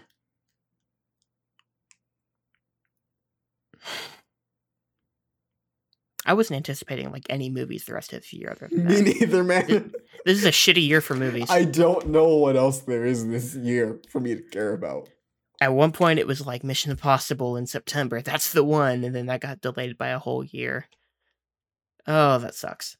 It wasn't even a summer movie. Like this summer no. is abysmal. Have you seen the slate for this summer? No, the only thing I know of is Thor oh, dire. in July. But apparently that might also get delayed. But we'll see. Uh, do do we want to talk about what's coming this year, movie wise? Not really. Yeah, there's not much to talk about, so I'm just going to mention briefly. Uh, May we have Doctor Strange and Men and Top Gun. June we have Jurassic World and Lightyear. Uh, the Elvis movie. July we have Thor and Nope. August, we have Nothing I've Ever Heard of. And yeah, there's not really much the rest of the year. We have Halloween ends in October. Don't Evil you want to see that? tonight. Black Panther supposedly in November. I don't see that happening. Supposedly. Um, Avatar in December. I still think honestly, nah, it'll get pushed back. Chan- I think it has a better chance of meeting its release date than Black Panther does. Avatar 2 doesn't exist. It's not actually going to come out. You're, we've gotten promotion for it though in magazines and stuff. Yeah, I mean we had promotion for Anthem. They're Anthem still promoting too, it as if. It didn't if exist. Anthem well, BioWare employees did not know that Anthem was a game that they were making until they went to E3 and they saw a cinematic for a game called Anthem that had the BioWare name on it and they said, "Oh, this is what we're making?" So I guarantee that's exactly what's happening with Avatar 2. They didn't know that Avatar 2 was actually a thing that was coming out um until like they started saying like promotional images and they're like, "Oh, is that us? Are we supposed to be there?" Cuz they're just CGI images of people. See those those people and the people on set and any of the uh like production design or the concept art that we've seen for Avatar 2, that's not real It's just stuff that they made up. So genuinely now, if Avatar makes its release date, that is the one movie the rest of this year that I can actually say I'm looking forward to. I don't I don't know what else is The coming- Mario movie, I'm not looking forward to in a good way, but that's at the end of the year. Let me see movies of 2022 list. Because I mean, unless we get to some smaller stuff like The Fabelmans, which is the Spielberg movie about his dad, that'll probably be good. hmm Um, but that's not like a big movie to look forward to. Black Adam is apparently this year. no, that got pushed. It says it's in October now. I think it was over the summer. It was originally for okay. the summer. I know Flash got pushed. Yeah, Flash is next year. Chip 'n Dale Rescue Rangers. Isn't that on Disney Plus? Yeah, I'll see it. I guess IMDb only has the coming to theaters list. They don't. no, I'm on IMDb and on it's here. I have IMDb and Oh. it's on there. okay. Uh, I'll I probably won't see Bullet Train, but I'm at least interested to see what it is. I'm not. Uh, Nope isn't really grabbing me. I don't want to see No. League of Super Pets. Um. what about Minions: The Rise of Gru? Oh yeah, I'm totally ready for that one. Um, that that's that comes out on my birthday. That's my birthday movie this my year. birthday movie's Thor. oh yeah, yeah. Um, what was I gonna say? We keep, I keep seeing this thing saying like, "Oh, we're gonna get movies from all these directors this year. What a great movie!" And I'm, what a great year. And I'm like, I can't really think of anything that I'm like looking forward to. I know that Damien Chazelle has a movie coming out this year, so I'm excited to see what That's that's, this gonna year? be. I believe it's this year. Yeah, Okay. yeah, yeah. Right there, No, last year Uh, it's in okay. December. Oh, that's December what it is. twenty Okay. I didn't know that was him. I didn't, or I didn't know the title of his movie. Yeah, yeah. No, last year felt like that year because you had like a new Spielberg, a new Del Toro, a new PTA, uh, Jane Campion who hasn't made a movie in a long time. Um, there's a couple I'm forgetting as well. But yeah, last year felt like more of that. Like you have big hitter directors, at least you know, not like big hitters in terms of blockbuster stuff, but well-regarded directors kind of all making stuff at the same time. yeah. No, this year feels like uh This year feels I'm terrible. gonna say it, guys. It feels like 2016. No, 2016 had more than this, bro. Yeah, 2016 Tw- did have some more stuff. Not a fantastic movie year, but it was a, a, a damn sight better than the than the way this year is looking Yeah, right it does look better. We at least got Star Trek Beyond. We got Star Trek Beyond. I mean, Kung Fu yeah, Panda Star Trek Beyond, Like, come on, guys. Arrival, La La Land, Civil Moonlight. War, Zootopia, Nice Guys, yeah, uh, Moonlight, as you, as we said, Finding Dory, I still like, Ten Cloverfield Lane, Edge of Seventeen, Edge of 17. Sing- Fox. Sing Street, Hell or High Water, Jungle Book was good. I like Jungle Book. Um, yeah, I like the first Deadpool still. It's obviously gotten down yeah. in years, yeah, but I still think it's fine. yeah. I don't like it anymore. Shin Godzilla, if you want to count that. We got the Killing Joke. Ooh, no, no, no. Don't don't don't count that in one of the good ones. yeah. I paid money to like rent that because I really thought it was going to be good. I still have yet to see it. I can watch it on HBO Max I- at any point, Yeah, it's fine once it actually gets to the killing joke stuff. which is what I hear. I hear the first third kind of Yeah. sucks, and then the last two thirds are all fine. the first third is like shockingly bad. You, what you tell me you don't like Barbara Gordon and Batman banging on a rooftop? That's not even it. Like they have the worst fucking stereotypical gay character as her friend. It is like the shocking how bad that character is. That's the only thing I remember from that movie because that character is so bad. I don't remember the actual killing joke stuff, which is generally pretty good. I don't even remember that stuff because that character was so bad. Yeah. It is what it is. Ooh, we also have The Do Over with Adam Sandler and David Spade on Netflix. You can't forget that from 2016. Never saw it. I didn't either. I'm just looking at all the stuff on this list. I think the only Sandler Netflix movie I saw was Hubie Halloween. I didn't even see that. I haven't seen any of his Netflix stuff. Yeah, that's the only one I've seen. Anyway, I mean, The Northman is coming out. That's this weekend. Yeah. Yeah. I'm hoping to see that with friends this weekend. Like, I'm gonna see stuff. There's a lot of stuff here that is not being promoted yet that I'm sure I'll end up seeing. And obviously, Yeah. the fall has a, is when The you get all the stuff that season. y- that you're yeah, like all the stuff you don't know about at the beginning of the year. So we'll get that stuff. But yeah, in terms of big stuff, it's not looking particularly good. Yeah. I mean, even for like like franchise films, I'm like, there isn't really anything this year either. Spider Man was the only one. I mean, I, I have my tickets for Multiverse Madness, but other than that, I'm like, that trailer for Thor didn't really grab me. Nothing from DC, unless it's Shazam 2. Oh, Shazam 2 is coming out this year, I think. I still don't. Like, So I'll be I'll- excited for that yeah. one. I don't care about Shazam. I like but I saw. The, I like. I like the first one fine, but I have no desire to see the second one. I really like the first one a lot. Um, I don't know, something about it just works for me. But yeah, it was. What's the other stuff that's coming out this year? Jurassic World is Top coming Gun, out. yeah, I mean, like Top Gun, Top- I'll see Top for the um, filmmaker. Like, mm, I don't know, Yeah. looks good. Um, Yeah. fucking Lightyear. Lightyear, I really don't have any opinions on. I have no strong. It's not a franchise, but yeah, it's not a franchise. But the Elvis movie, yeah, there's like nothing like Star the Wars this year. I mean, like we have Mando and Obi Wan coming out, but no movies. no movies, and we still don't know about any. Do we have Mando this year? Mando's this year. Mando was supposedly the summer, according to Giancarlo Esposito.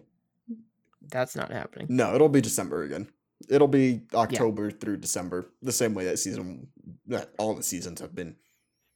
Aren't they supposed to fit the Cassian Andor show in there somewhere? Yeah, Andor's supposed to be coming out. Apparently, season two of Visions is coming out, which I am excited for that. Yeah, I saw that. Are we getting?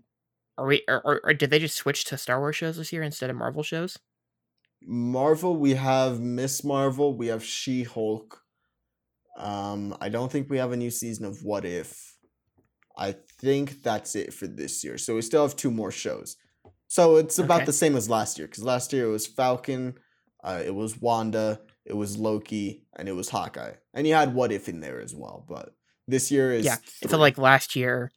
Like last year the big shows were like all Marvel because the Boba Fett show started at the end of the year yeah, and carried over into 2022, and you have three, maybe four Star Wars shows after that this year. So it feels like it's flipped from last year, where the biggest stuff was Marvel, and then you have some uh some Star Wars stuff in there, like Visions and stuff. Yeah. But this year feels like the opposite. I mean the same. The big heavy hitter shows are Star Wars this year. it was the same way the first two the first year of uh Disney Plus as well. Cuz first year of Disney Plus was Mando, Clone Wars, Mando again. That's what you yeah, had they didn't Disney have Plus for. they didn't have any Marvel shows yet. Nope. Now they do. Now they do. So I'm sure they're going to be alternating again. Yeah. Because WandaVision isn't coming back for a second season. Captain America and the Winter Soldier is turning into Captain America 4. Hawkeye we still don't have any announcement for if there's if they're getting a second season. I I want there to be a What I saw the other day was that it's so. not happening. Yeah, I don't think it's happening. Um what if is getting a second season? Loki is getting a second season. But Loki doesn't even start filming until maybe this year. Blah. Yeah, I didn't really care for Loki. But yeah, I mean, I'm kind of blah about everything we've mentioned here. Like, I'll watch Mando. I'll watch Obi Wan. We'll see if I watch the Cassian Andor show because that's a character I don't care about from a movie I didn't like. So but I maybe the show will make you care about him more and you'll get to know more about him. and he's already dead. So why would I care? I mean, that's what happened with Black Widow. Yeah, I didn't watch that because I don't care. yeah. Hmm. You think we've had enough negativity this episode? What's something nice we could talk about? Well, we can talk about Sonic too, Electric Boogaloo. And by we, I mean Well, you. I can. Yeah, by we, it's me. I, I went and saw Sonic 2. I did a double feature with something else that we can mention, even though you and I have already pretty much had a big conversation about that. I don't already. think we have on Um, air. not on air, but we pretty much had the full conversation with Elena in the DMs. Yeah. Um, anyway, Sonic 2, I went and saw last weekend, and I had a lot of fun with it, folks. You'll be shocked to hear. I like the first one a lot. As you, uh, if you listen to the commentary, you could probably tell that I like the first one a lot. I think you do too. And I don't know if I like this one quite as much, but I still think it's it's close enough. It's really enjoyable. It's a full two hours this time, which is the only real drawback. But I wouldn't say I felt the length when I was watching it. It just felt like some stuff that didn't need to be there, but didn't feel like the movie dragged necessarily. But I like the new characters they brought in. They're all enjoyable additions. It feels very in line with what the first one was. It doesn't feel like it feels bigger in scope, but otherwise it doesn't feel out of line with what the first one kind of established as the style of these movies. Um, it feels like more of the same. And if you like that, then you'll probably like this. If you didn't care for it, this won't change your mind, I don't think because um, it does double down on some of the stuff that, uh, like pretty much a lot of the stuff in the first one, they double down on a lot of that. Some of the stuff I didn't like in the first one, they gave more of in this one. Um, but I actually found that stuff to work a little better here than it did in the first movie. But yeah, all in all, it's more of the same. And if you like that, then you'll like this movie. How many Olive Garden ads did we have? It's not really an ad, but they had one brief mention of Olive Garden. Dang, they knew. They knew exactly what they were doing. Mm-hmm. Yeah, I, there might have been a second one, but there's only one that I can remember. I like hardly had to say. I say we did. uh, no, I'm not talking about that. I'm right not going to talk about it either. I don't even know about these particular comments. Me neither. But my take is, uh, fuck that person. My take is, yeah, that sounds about right. Now, I I want to talk a little, uh, just very quickly, spoiler for Sonic Two because Spoiler, spoiler, spoiler. Hold that spoiler. thought. I have to let Dexter out for one Okay, second. guys. Can you believe this man? Mans has a dog. Like, who has one of those? It's kind of unbelievable the fact that he has a dog. I don't I don't support it, guys. That's what I want to say. Is that I do not support Nick having a dog because it interrupts our podcast. I am of course joking. Of course I support him having a dog. I love dogs. I love the dogs. Who let the dogs out? That is the main question that we should be asking today. Maybe that's the question to life. Who lets the dogs out? Was it the dog keeper? Was it one of the vets? Did a dog somehow figure out how to get his lock off? Maybe it was a cat, and they want to frame the dogs for doing something bad. That way the cats look good. Harley, I love using that emote. I'm back. Welcome back. Okay, so the spoiler one. are you asking about the credit scene? Yeah, yeah, yeah. So, spoiler, spoiler, spoiler for the credit scene. Hi, Azul. Um, spoiler, spoiler, Hola, spoilers Azul. for Sonic 2. My boy Shadow is coming in the third one? Yeah. Let's go. If there is a third one. They- if Jim Carrey There is a third if one. Jim Carrey accepts the money, which I think he will. But He will. And if he doesn't, they'll still make it without him. uh they said that they might that they probably won't if Jim Carrey doesn't sign on. Bullshit. They will absolutely make another movie without him. Th- These movies do too well. He is not like these movies can be fine without him. Is my take. He's really enjoyable in that role, but they they'll be fine without him. Hmm, interesting. I, I've seen opposite, but I'm excited to see Shadow. I've seen a couple people say like get Jon Bernthal to voice Shadow, and I'm like, huh, interesting. Idris Elba does pretty much steal this movie. He's like the absolute fish out of water comedy that you would expect from that from him as this character in this type of movie, but it still works. He's very much like Drax, and if you like Drax, you'll you'll find Knuckles to be funny. Yeah, that's what I've heard. But I, yeah, I don't really know anything about Shadow as a character except that he looks cool. He's always been the coolest looking Sonic character to me. But yeah, like I, pretty much everybody knew that's what the credit scene was going to be, and Yeah. that's what it was, and that's what the third movie is going to be. I don't know the Sonic cast really beyond the the characters that we've seen, so I don't know how if they make more than a third movie, if they'll keep expanding beyond that. I mean, they could bring Amy in. Who? Amy's the pink uh Sonic character. She has, I think, like a green headband. Anyways, they could bring in Amy. Uh, there are a couple other characters that they can bring in from like Sonic Boom, um, which, from what I hear, is kind of like the version that they took for Knuckles. Is they kind of took a lot of inspiration from that version and the original, of course. Um, Tails is always going to be Tails. There isn't really a version of Tails to take from. Um, and then Sonic is Sonic X, Sonic the Hedgehog, the, the those versions of Sonic. But yeah, Shadow, he's a he's a fun character to hang out with. To hang out with? Yeah, like oh oh, what if He you what, your what if you went out on wait what if you get like Metal Sonic and they do a Godzilla versus Kong thing? I think they might Ooh. actually. Bro, that'd be kind of cool. There's sounds like the Royals won.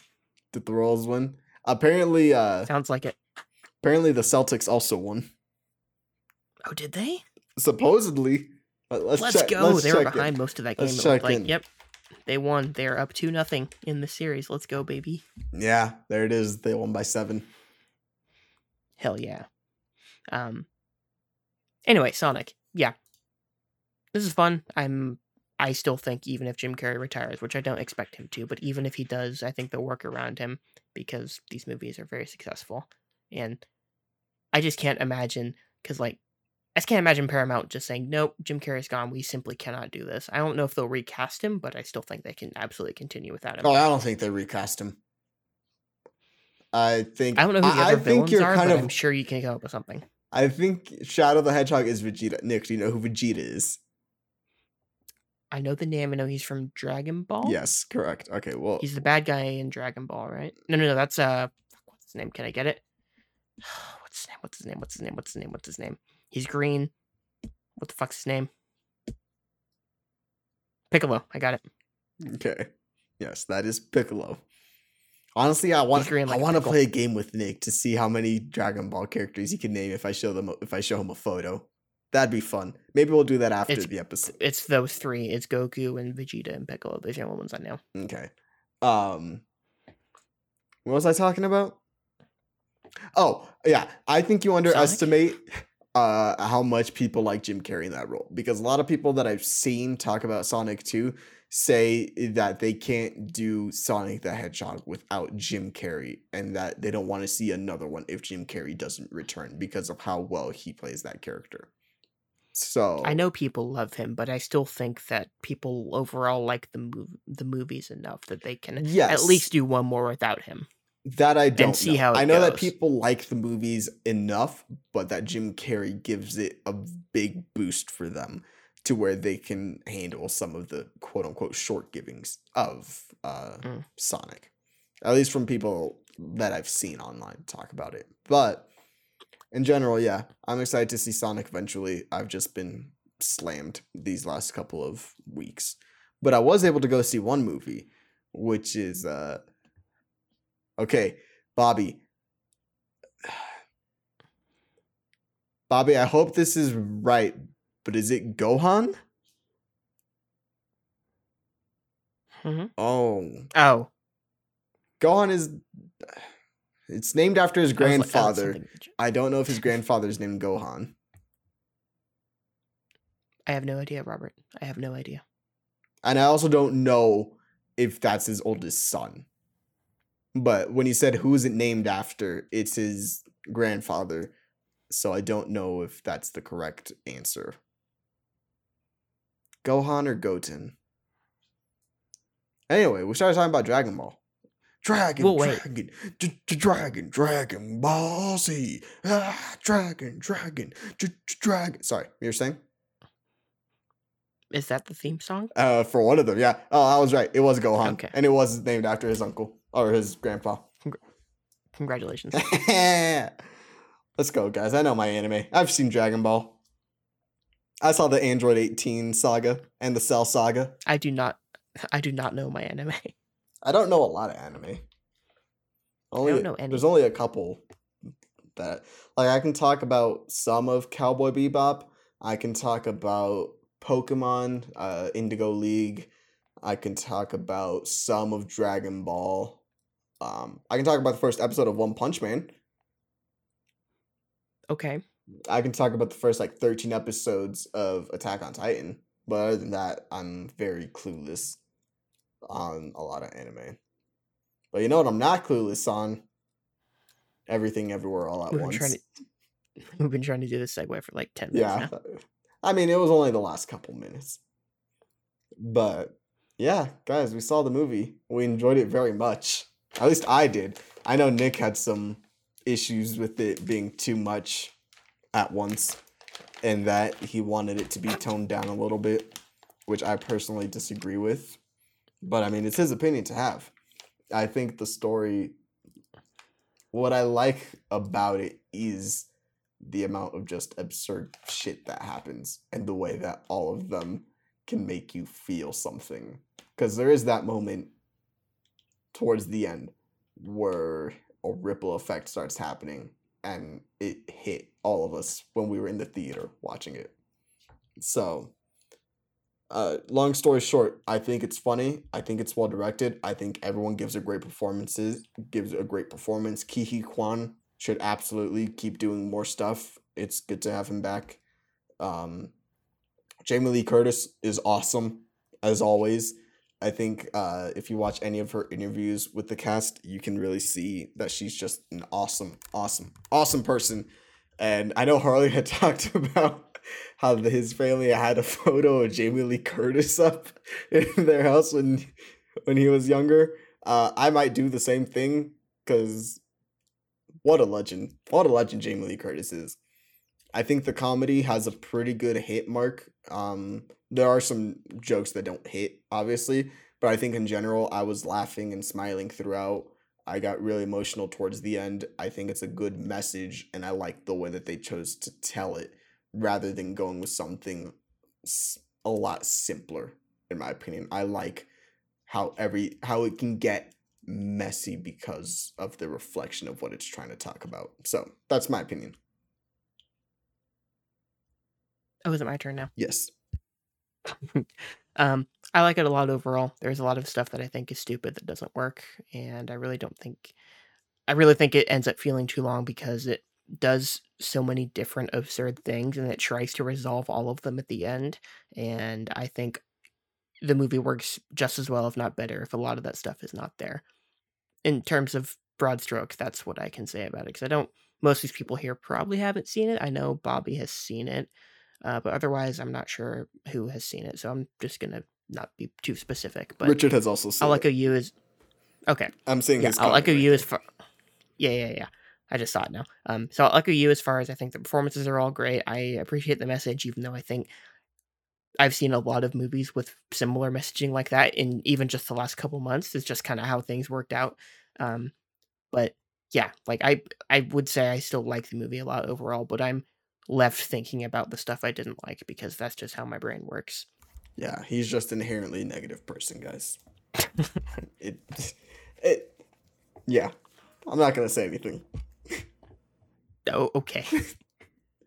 I yeah, yeah, that yeah, that's just kind of some movies are like that for me. If they really hit for me, but there's enough stuff that bugs me, I'm just gonna be left thinking about that.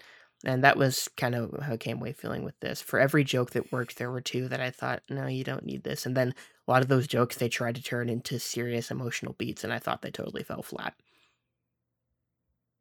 Yeah. I, like there we talked about this a little bit where there are like some things that I agree with you of like, yeah, I didn't really need that or um it feeling a little bit long. I I agree. It felt a little bit long. I for me, what made it feel long was the title cards, which isn't a spoiler, but they have title cards throughout. Um, so I was just kind of waiting for the next one. So there's a very long stretch where we don't get one, and I'm like, oof, it's kind of long. We're getting towards the end of this, and we still have a while to go. Um, but no, I loved it. I think it's really cool. This is one of those where I'd buy the A24 uh, coffee book, coffee table book of the script and just have it in my house. I really like it that much. And I've never done that for anything. I will never do that for anything. Even stuff I really love, I will never do that. Yeah, fucking Nick. This man. What what use would I have paying like 50 plus dollars for a script of a movie? It's just cool to have. I have enough stuff that I've overpaid for that's just cool to have. I don't need that. It's true. You have enough wrestling stuff that you could get rid of. Yeah, I got two lucha masks now. That's cool.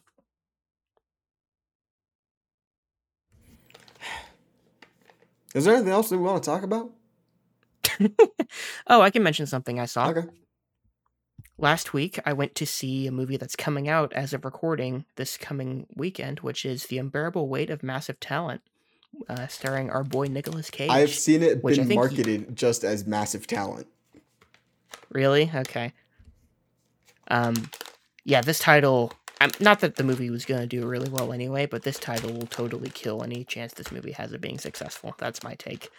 because literally, um, before I left for the theater, I was talking to my mom about it, and she asked me what I was going to see because she knew I was going to the movies, and I said The Unbearable Weight of Massive Talent, and actually it was the reverse for her. She had heard the title somewhere, and then I said it's the Nick Cage movie where he plays Nick Cage, and she's like, "Oh, I don't think I actually know that." The flip side, when the usher scanned my uh, my barcode at the theater, he asked what we're we screening for tonight because it was an advanced AMC screening, and I said the unbearable weight of massive talent, and he gave me a weird look, and I said it's the Nick Cage movie where he plays himself, and he's like, oh, that one. So feels like either end of the spectrum, the title is something that the movie do, like that people don't associate with the movie. So when people see the title on a marquee or on the list when they're browsing for movies uh, at the theater, they're not going to know what this movie is. I feel like, and that's going to be a disconnect for people. But yeah, I didn't I didn't see the uh, advertising this week where they've been pushing it just as massive talent. Um, you don't even really need that title for this movie, honestly. There's like a couple lines that kind of reference it in that way, but you don't. That doesn't need to be the title of the movie. I don't know what you would title it otherwise, but um, yeah, the movie itself, I ended up really liking. I was kind of concerned about it because the trailers looked. The movie does still look cheap, but the trailers looked really cheap. Um, and I think the movie's kind of shot pretty pedestrian. That's a lot of just basic coverage with your standard shot reverse shot. It doesn't really do anything interesting from from a production standpoint. But Nick Cage is really great in it. He's got great chemistry with Pedro Pascal. Um, oh, there's Dexter. Hold on. So while he's talking about that, guys, I really think you could have just called the movie um, the Nick Cage movie, and you would have been fine. Yes, you would have been fine um because that's what it is. You tell people it's the nick cage movie where he plays himself and i think they'll recognize it because i've seen that trailer in most of the movies i've seen this year. I've been to the movies like 13 times this year and i've seen that trailer for most of them. Um but yeah i think you go there like you go there for his performance and there's a lot of witty stuff in the script. There's a lot of funny interactions particularly like i said he and pedro pascal have great chemistry. Um the the scenes where they're just interacting are what i'll take from the movie i will say i was disappointed in that the trailers actually very well represent this movie and that they pretty much show you the entire movie. Like you see the entire plot of the movie. It doesn't really deviate from that. I feel like I saw at least a bit of every scene in this movie, which disappointed me. Because um, I feel like I, I walked in the movie already familiar with most of the movie, and that's always a bummer for me personally. But yeah, all in all, it's really enjoyable. I wouldn't say you have to rush out to the theater to see it, but if you need something to go see, I think you can do a lot worse than than this one. All right. Um, yeah, I think that's it. I mean, I I rewatched all the Star Wars movies except for Rise of Skywalker. Uh, and when I say like all of them, I mean the mainline saga. I rewatched the Skywalker saga. Yeah, I rewatched all those uh, leading up to the game. So yeah, those were all good. Yeah, all the ones that I saw were good. All the Star Wars movies were good. No, all the ones that I saw were good. Oh, did you skip the prequels or what? No, because we had already seen the prequels. So I just picked off. Oh, okay. Well, you said all the Star Wars movies. I didn't know. No, I was finishing. I was finishing that off. I was. Yeah, I saw New Hope, Empire, Return of the Jedi, Force Awakens, The Last Jedi. They were all good. Okay. Oh, Bobby says they could have called it the massive talent Nicolas Cage. I think even the better title will be the unbearable weight of being Nicolas Cage. I think that's it's a longer title, but I still think that's a good title for this movie that like one of the two titles that you or I mentioned, I think would work better. If you have Nick Cage in the title of the movie, I think it makes more sense and it works better. Um, Just call it being yeah, Nicolas Cage, like being John Malkovich. you could do that, yeah. But then people are like, "Is it a sequel?" I don't know if anyone will actually think it's a sequel, but I've seen some uh, not not to be rude, but I've seen some normies like asking uh, theater employees about every single movie that's playing at the theater, and there's a shocking amount that people just do not pay attention to as far as movies go. Hmm. Yeah, I checked what was playing because I st- because I wanted to go see Licorice Pizza. Still haven't. So it's four months later. You'll you'll just have to rent it at this point. Yeah. Oh yeah, we didn't talk about the fan movie that came out. Uh, didn't talk about huh? uh the Wizard The what? The Wizard movie. Oh, well, yeah, we didn't see it. What could we talk about? Eh, the fact that it has a 49% on Rotten Tomatoes and it was the lowest opening for that franchise. Anyway, mm, it sounds uh, like don't sounds like the series is dead. Yeah, don't give that person any money. is my opinion.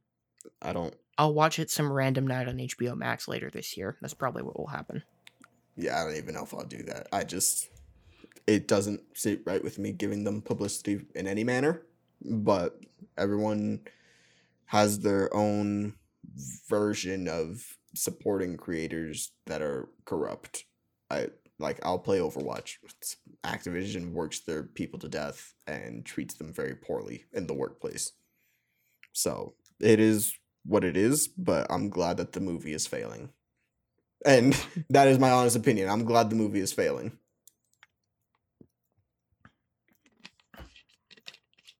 Uh, one second, sorry. Harley saying, "Let's go burn in hell, Joanne." Yeah, yeah, I feel you. I feel you. I'm looking for something. There's something else that we can both. Oh, the Tony Hawk documentary. Oh, the documentary. Yes. Yeah, yeah, yeah. It was good. It was I, good. I, don't- I, again, I told you, but I told you before we uh before we started. You mentioned this is something we could talk about, and I'm like, I don't think there's much I can really say about it because, like, I was watching it, I was vibing with it, I was learning a lot because I really don't know much about his story. I've kind of just played the games. I've heard about his famous moments, like when he hit the 900 and stuff like that, but really I didn't know a ton about him, so it was fairly informative to me. And then the very end of it started getting into the stuff that I had hoped it would actually get into. Is what I can His say. infidelity. No, not even that. It's um mostly I was thinking I've probably like an hour in, I'm like, are they I feel like documentaries like this, they always ask someone, Can you talk about all the injuries you've had in your career? Like every wrestling documentary I've ever watched, they ask an old wrestler, like, name all the injuries you've had in your career. Then they do some rapid fire editing where he's like, Oh, I broke my elbow in three places and yada yada yada and they go through like dozens of injuries that he's had. For Tony Hawk, I would have been fascinated to hear about each individual injury he's ever had Yeah. but the last 20 minutes are are some of that and all his all his friends that he still skates with and that he grew up skating with everyone talks about the pain that they go through on like you know on a day-to-day basis and how it's much harder excuse me how it's much harder because they're all in their 50s or 60s now and they can they still love it so they still do it but they know that they're getting to the point where they can't for much longer like the the movie's bookended by Tony doing what's allegedly his last 900 that I think he released that video of last year. Yeah, he released it a while ago. So when it started Yeah, off, I, I remember like, that when it happened. Yeah, I, I remember it too because when I saw it, I'm like, oh, I saw this a while ago. Is this like, are they Mm-hmm. just using like archival footage or what was with that? But yeah, Yeah. no, it was good. Yeah, it was I like- enjoyed it. yeah, it was a good it's a good examination of the psychology of that because I was actually just talking about this with my friend last night. We were talking about basketball players um, and just an athlete's mentality in general. Of for me, as I approach things, at a certain point, I would have you know taken my money, I would have kept my body intact, and I would have just moved on. But as an athlete, especially someone who's the best, like he's been, you know, at least in terms of the face of skating, he's the face of skating, as Tiger Woods is for golf is pretty much the best example I can make is one singular face of a sport for generations. Um, he's that, and part of that is that he feels like he has a legacy to uphold. Uh, to uphold, part of it's just he loves to skate, so he's going to do it until he absolutely can't anymore. And he talked about he's had like a dozen concussions and all this other stuff that's happened. So he's had actual layoffs in the 30 plus years he's been skating, but he'll still like doesn't seem like he's changed his approach necessarily at all. He seems aware that he's old because he was approaching that 900 like it was absolutely his last one, and we'll see if it actually was. But that mentality of an athlete of not knowing when to stop, or as some of the other guys that they interviewed talk about, the fact that they know full well that they could and probably will die with not, you know, getting the rotation quite enough on one trick because they can't move their body that well anymore. And you land around your head, like that could that's a very real possibility especially as you get older and your body starts to give give way on you. Like that's interesting stuff that I'm glad they uh I'm glad they went into in the last 20 30 minutes of this doc. That was the stuff that stuck with me. Yeah, no, I really, I really enjoyed the doc. I also didn't know all that much about Tony Hawk, other than he was someone that was always there, like he was always a figure in my life, quote unquote. Um, so I always knew about Tony Hawk, but I didn't really know his story and the way that he was brought up and all those things. So it was a lot of interesting stuff to see uh, when he hit that 900, I was like, "Ooh, yes, he did it finally!" And the beginning of him just failing after fail after fail after fail after fail after fail after fail of trying to land that 900 is just like rough. Um, hmm and that's like the main thing I can get from this doc is that it was rough and it still is rough Yeah. for Tony Hawk to skate. Um, because he'll like break himself until he can land something perfectly. So that was Yeah. something that I really did enjoy seeing. Um, but other than that, yeah, I really liked it. It's on HBO. It's think like two hours. I I think it's mm-hmm. a great doc to just watch and hang out with. Yeah, yeah, like I had played the some of the games as a kid. I'd sort of fallen in love with those games and tried to skate at one point, but like the pain threshold you have to have to stick with it is just not for me. Like they routinely mess up tricks because like you'll routinely just mess anything up, but in skating that means you're skinning your knee, you're landing on something awkwardly, like you're actually hurting yourself anytime you don't land a trick correctly. And that's the thing for me. is like the constant pain threshold the constant failure that you have to do to get like if you're really trying to do something that's incredibly difficult the constant failure to get to that point that's not just a mental thing that's your body taking more and more damage as you're trying to do something you're making it harder on yourself as you go physically and again it's psychologically that's the stuff i really liked them getting into I agree with you. I think that's what i can say. I think that's what I can say too. I think that's it too. unless anybody has a question they're burning to ask us Exactly. Now, Nick, you've been working on something Uh-huh. for a little bit here. Can you give a tease to the audience of what might be coming in your front? Mm, I can tease that my voice is killing me because I did some narration for a couple hours today for something I'm working on.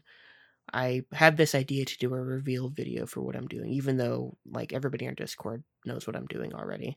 But I still, if we have a sunny day this week, I'm going to shoot something that's a little announcement video. So look out for that in the next week or so from this recording. Hopefully, I'll have something to share by then. But I am actually working on something, which is fun. There you go, guys. He's working So- on something. I'll play I'll play coy until now until I have something to actually show. Mm. Mm-hmm. Mm-hmm. Yeah, yeah, my voice is killing me, Yeah. You'll be fine. and I'm I need to record more tomorrow, but we'll see how my voice holds up to that. I think you're gonna do great, King. Okay. That is just my opinion. See, I'm awkward at taking compliments, so I'm just like, oh, okay. So cows love music. Oh my god! Speaking of cows and music, I showed I showed Nick the song "Moo," aka "Bitch I'm a Cow" by Doja Cat today. Uh, me and Elena enjoyed it. Nick had different opinions on it. I think I got through like 45 seconds of that song. It's not good, folks. To quote Nick, he said, "This is an atrocious song." All right, so Harley says, so cows love music. It's got to be slow music, though, or they'll get anxious. What Foo Fighters and Blink song would you play for a cow for a crowd of cows? You know, I think I'd play for all the cows by Blitzwinger, not Blitzwinger, by uh, Foo Fighters. By Blitzwinger. Friend of the show, Max. Friend of the show, Max. Exactly, doesn't have an actual name. First name First name is friend of the show. First name friend of the show. Last name Max. No. Uh, uh, see, Richard said, I don't say meow. Bitch, I'm a cow. Bitch, I'm a cow. I am not a cat. I don't say meow. Anyways, it's a fun song. It's stupid. Yeah, Harley also asked for a Blink song. Bobby, you can help me on this. Is Fighting the Gravity their slowest song Bobby? in terms of pace? Because I think it might be. I'm I'm scanning through their discography in my brain now to think if they have a slower song than that. But I think that's the slowest. Song. I think the s- they don't have like like Foo Fighters have like Home. Uh, Friend of a Friend their Echo Silence, Patience, and Grace. friend of a friend is which is very slow and quiet. So like if you're if you're specifically looking for something that's uh slow to avoid making the cows anxious, then maybe Home is a Foo Fighter song that would also work. Might soothe them a little bit. Uh Blink wise, I think your best bet might be Fighting the Gravity.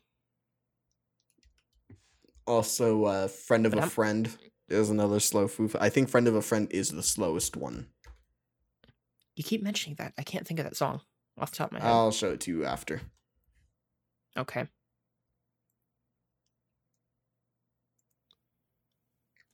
I'm pulling up Spotify to look at Blink songs to see if there's. I think it's one. damn it. no. Damn, it's pretty pretty loud and pretty fast. That was the joke. Okay, okay. You know, I can't tell sometimes. You know, I really can't tell with you either. That's just my delivery. Everyone has always said that I have such a dry delivery that they don't know if I'm joking. It's true. Cacophony is a pretty slow song for the first half, and then it gets really fast in the second half. Mm. I can talk about the fact that I'm back to playing Pokemon Unite. Back on his bullshit, baby. yeah, played a little bit before we. all started. this, ooh, all this is, is a good one as well. Yeah, that's. I think it's a little faster than Fighting the Gravity, but it's all in all one of their quieter, slower songs.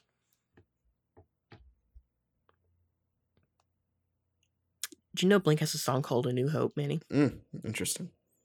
Ca- came out the year that the special editions were released in theaters in 1997. Carly says if you want to go in depth in this, it should be under 100 beats per minute. Let's see. Uh, friend of a friend who there's cold. This plays at what's the BPM? 95 BPM.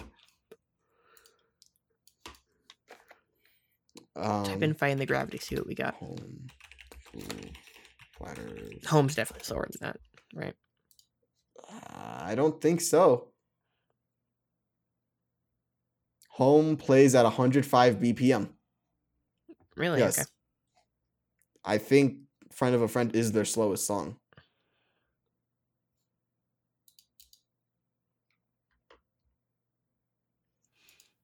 And I know for the I acoustic know version f- of Bored to Death is kind of slow. Mm. Uh, from the deluxe edition of California. Bored to Death itself is faster than the, but the uh, acoustic version that they have on the deluxe album is fairly slow. yeah. And for all the cows plays at what's the BPM? Uh, why do you not have a BPM here? It's faster than that. It's Okay.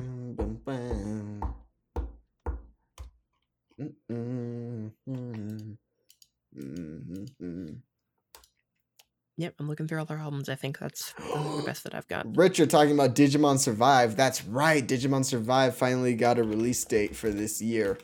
It's real, guys.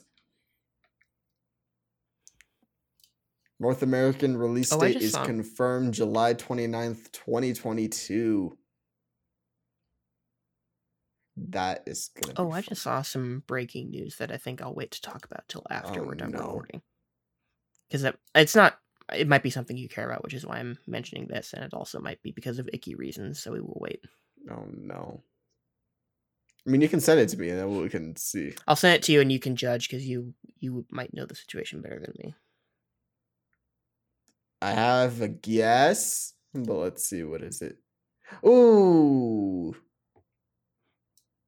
The not COVID related part of that headline makes me think, oh yeah, boy. Did not did not hear about this. well, yeah, it's eight minutes ago. Yep. Yeah, I've not heard Yeah. anything on that front since uh Did not know this was even happening. I can't remember either. Ah, dang it! Netflix just canceled their upcoming Bone series. You ever read Bone? No, You've never read Bone? I when you said bone, I thought when you said Bone series, I thought you meant Bones series, is in No, like no. that Fox show that they brought that like they brought it back or something. No. So that's the character of Bone. Okay. Did you send me something? Yes. Hold on. I read that and then I read the tweet underneath where it says several other upcoming animated projects have also been canceled. Netflix currently sees Boss Baby as the ideal of what an animated series on the platform should be. Did they cancel Cuphead? uh, I am seeing right now. Uh, let's go to yahoo.com slash entertainment. Also, it was indeed a Godzilla versus Kong uh, event for Call of Duty. I'm gonna fucking install it. God damn it! You have fun I with hate that. myself. I hate myself. You can do a stream for that. I won't. It's 200 gigs Oh, of God. nothingness. Uh, it Yeah, doesn't. Can you, can you imagine me? Can you imagine the Picasso levels of me trying to do a stream of that? Yeah. I'd have to just stream it with my Xbox headset because there's no way it would work going through my computer. Harley says Bones was Bone was the shit. See, see, Harley gets it. Okay. Doesn't mean I've heard of it. Yeah, Bone was a comic book series um, where you followed the character of Bone and his adventures. I kind of figured that. Also, Nick, did you see my tweet that I posted 48 minutes ago? Your tweet, feel- you tweeted Lo- something look the at show? it. Let me look you up and find it. oh, okay, you shared it. Okay, It's that's a good bad tweet. That's a right good there. bad tweet right there. It's good if you know how I feel about that. I'll give you the like. yeah. You get a like from me. I hate hate myself again. Hate my, hate myself for supporting my friends again. Exactly, it. it's terrible. Oh, we didn't talk about Fast X either. Should have been called Fasten Your Seatbelts, but I mean, whatever.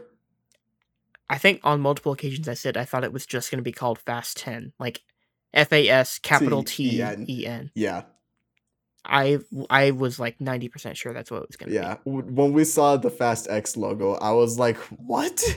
Why? It looks like an X Men title. It's so weird." Yeah, it does. The X- the X really looks like it. Harley asks Nick, "What did you look at during Scholastic Book Fairs?" Posters. Ugh. and um I bought I bought a Diary of a Wimpy Kid book there at some point. I don't remember. It was always posters because I loved posters. I think w- at least one of my Spider-Man 3 posters in my room of the two that I have. I'm pretty sure one of them I got it at Scholastic Book Fair for 4.95 because I always had the big stickers that said 4.95 for the posters. They're good posters too. I'm just saying. It hurts me. Man, he was disappointed it by that really answer. does. You didn't. You didn't buy comics. You didn't buy the Sim- Simpsons had a long run of where they were releasing comics for Scholastic Book Fairs. Read those. Yeah, but I never watched Simpsons. I didn't so watch The would I have read Simpsons either. So why would you read those? Mm, They're comics. You take what you can get. I remember there was one, and I still try to Not find me. it. I still try to find it. It was a Kit Fisto comic book that I had. Jesus Christ. What? A Kit Fisto comic yeah, book. man, it was good. Let's see, Kit Fisto Clone. Kit Fisto's the guy who got murked by Palpatine during that awfully choreographed sequence, right? Yes. Yeah, I'm not buying a comic book of that fucking loser. Nah, man, he's really cool. I'm not gonna say go oh, read. Oh, I'm the, sure he I'm not gonna say go read the comics, but oh, I found it.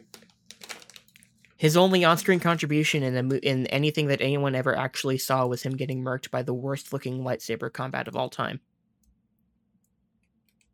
I see. I saw this cover and I recognized it immediately. Are you sending me something? Hold now? on. So this is the cover, but I want to find the actual comic itself. All right, so there's the cover. Um, no, Kit Fisto had an apprentice, Yo, hentai and though. the apprentice died to Maul, uh, because he was like, "Nah, I got this," and then not Maul, uh, Grievous. And Grievous straight up murked him and took one of his lightsabers. So one of the four lightsabers that you see in Revenge of the Sith is Kit Fisto's uh, apprentice, Padawan. I think I did actually know that. Yeah, that was a good episode. That's very early on too. That's like uh probably like the first 10 episodes of the show Uh, of of Clone, Clone Wars? Wars. Yeah. Then I might have actually watched It's that. it's first think- that's why season. It is the of first season for sure. Um I just don't remember if it was um if it was like the first 10. I know that it's the first season. Okay. I watched enough, even though I did the chronological order. I watched enough that I probably saw that. Mm, This was two and a half years ago now. gotcha. I started watching it right when Disney Plus launched because I was my original plan was that I was going to catch up before the final season. Mm, did you? No, I got through. I think most of probably all season one. I think. I think I was. Actually, I can probably look it up and see generally where. Sorry, I did you say most off. of season one? Yeah. See, because I can understand 'Cause, like- getting through like uh I can understand getting through most of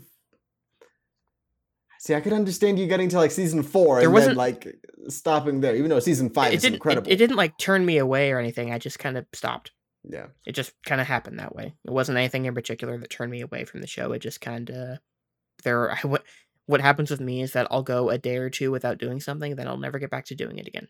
And it was one of those things. I fell out of watching it enough that I never got back to it. Yeah.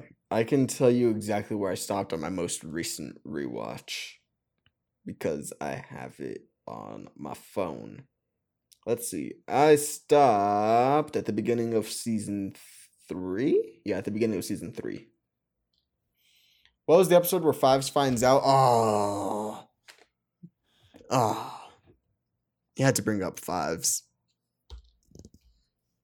Fives finds out in season. Oh, Fives. Sorry, I'm thinking about Echo. Fives finds out, I think, in like season five. I know that Echo finds out, and then he is presumably killed, and then they bring him. He finds out in season fives. uh, When does Fives die? I believe because they kill him. Let's see. He tried to expose the truth of the chips and was framed for murder by Supreme Chancellor Sheev Palpatine, secretly the Sith Darth Sith Lord Darth Sidious, who orchestrated that. All right, so he dies in let's see, aftermath. Uh, appearances. His last one is Orders, which is season five. Uh, no, five fifteen. That's his code name. Season six, episode four is when Fives finds out. Season six was the Netflix season. Yes, because they got bought by Disney and they said, "All right, cool. You're not gonna have another episode on Cartoon Network." Mhm. So they finished up season five, which was a really good ending too. That's a great ending. And then they did a handful of episodes that they were already working on for season six, and they finished those ones. And then that was it until we got season seven, which took also a bunch of episodes from season six that they were planning on doing and executed them there. Because that first Okay. four episode arc with the Bad Batch, that was pre visualized. Like you have that on YouTube uh, in very rough shape, but that's out there. Mhm. Um, the Martez sister stuff was also reworked. I don't even know if you even saw season seven, but um, the second arc, If I saw season yeah. seven, what? Why would I have? second arc of I just told Yeah. you. I just told you that I didn't see the show, or I didn't finish Yeah. the show. second arc of I did watch the finale though. I watched the finale the day it happened. like like Believe it the or not, I was kinda finale finale or the last four episodes finale. The series finale. The sing the Oh singular God, last Nick. episode of Oh the show. god. The day it aired. that was what I watched. And I was like, this seems like it's good, but kind of anticlimactic. That was what I thought at the time. Nick. It was a four episode arc. I'm aware, but I, I just had to see if anything big happened on that particular episode itself, which it didn't. Oh, really. the episode before. Beautiful. That's an awesome episode. You should watch it. You should just watch that. Instead of like watching a movie, just watch that four episode arc. Because it's basically a movie. Hmm. Maybe. I had a whole plan. I was going to watch Clone Wars and Rebels at one Mm. point. I saw the first season of Rebels and I haven't finished it. It's not because it turned me away, away or anything, but I'm like, hmm, how can we doing better things? Yeah.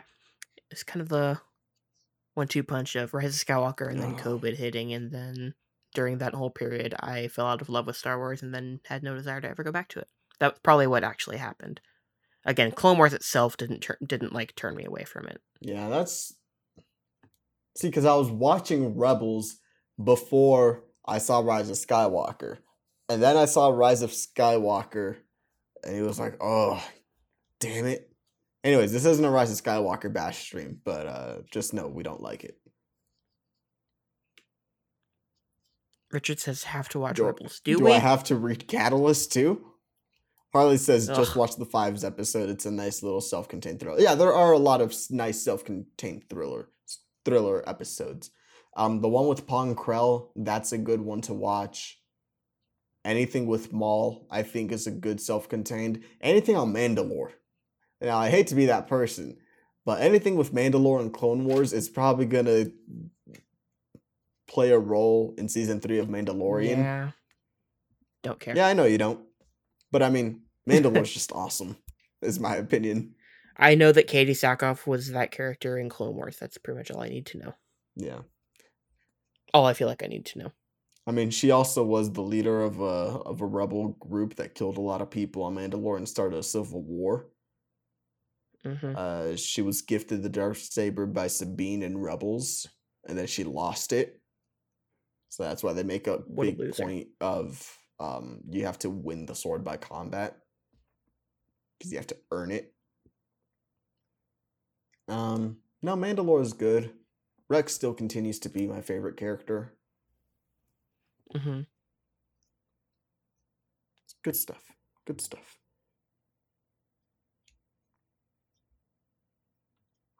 Now, Star Trek, on the other hand, can we talk about the I was gonna see absolute? how long we can Let's. Can we talk about the absolute absurdity that is Star Trek Picard? I mean, that's not my Star Trek, guys. I'm kidding. I've never seen Picard. I've never seen Star Trek.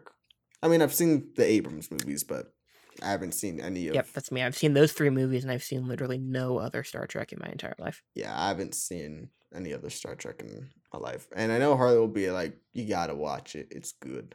But uh Yeah, I just haven't. It's TV, Harley. Harley's long. Well, not Harley's. Okay. all right, Harley. Here's the one question I will ask you: Would I be fine to just watch the movies? That's all I can say. Because I'm not going to watch the seven seasons of Next Generation to watch those Next Generation movies. I'm sure it'll obviously be enhanced if I watch Next Generation.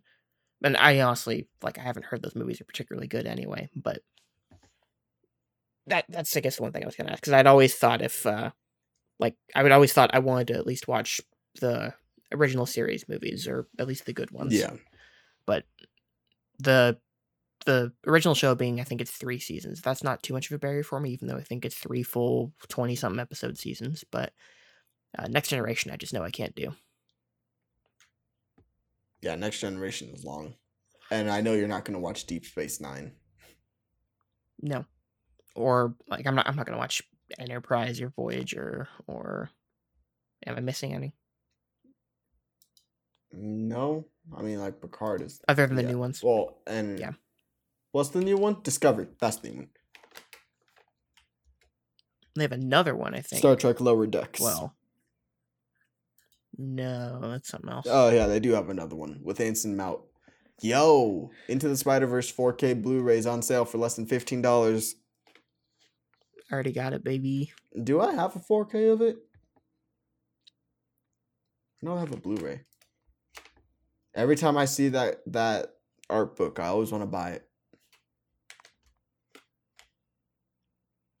I would buy a poster or some artwork of that movie and hang that up. I would do that.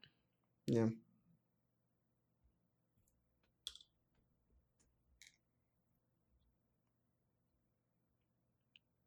Oh.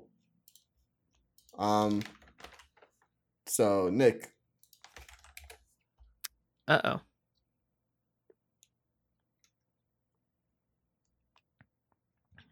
You gonna? I sent it to you. Oh. I don't have notifications for it. On. Yeah, I saw Oh, that. okay. I've actually been DMing Bobby during Oh this. wow! Because Bobby Bobby asked what I was talking about, so I sent him the link. Wow, I see how it is.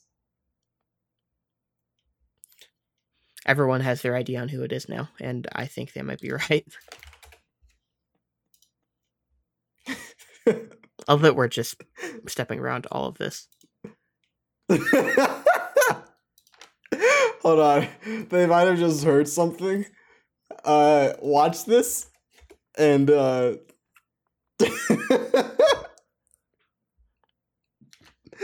That gave me a good chuckle. That is one thing I'm enjoying about the Batman being out is that everyone's got good, high quality uh, videos and memes now. That's my favorite thing when movies hit digital is that you get some good content from them. Yes, me too. I am very much enjoying that as well. I mean, the best thing of the Batman for me was the memes that were coming out of it. and, people That's not how it was supposed to go. I had it all planned out. You, I'm assuming you were being loud because I couldn't hear you for that entire stretch. I mean, loud-ish. Okay. Again, Discord will like if someone's being too loud, Discord will just automatically mute them until they're done being loud. Yeah. Harley never answered me, which means he's typing an extremely long comment right now. Or he just doesn't.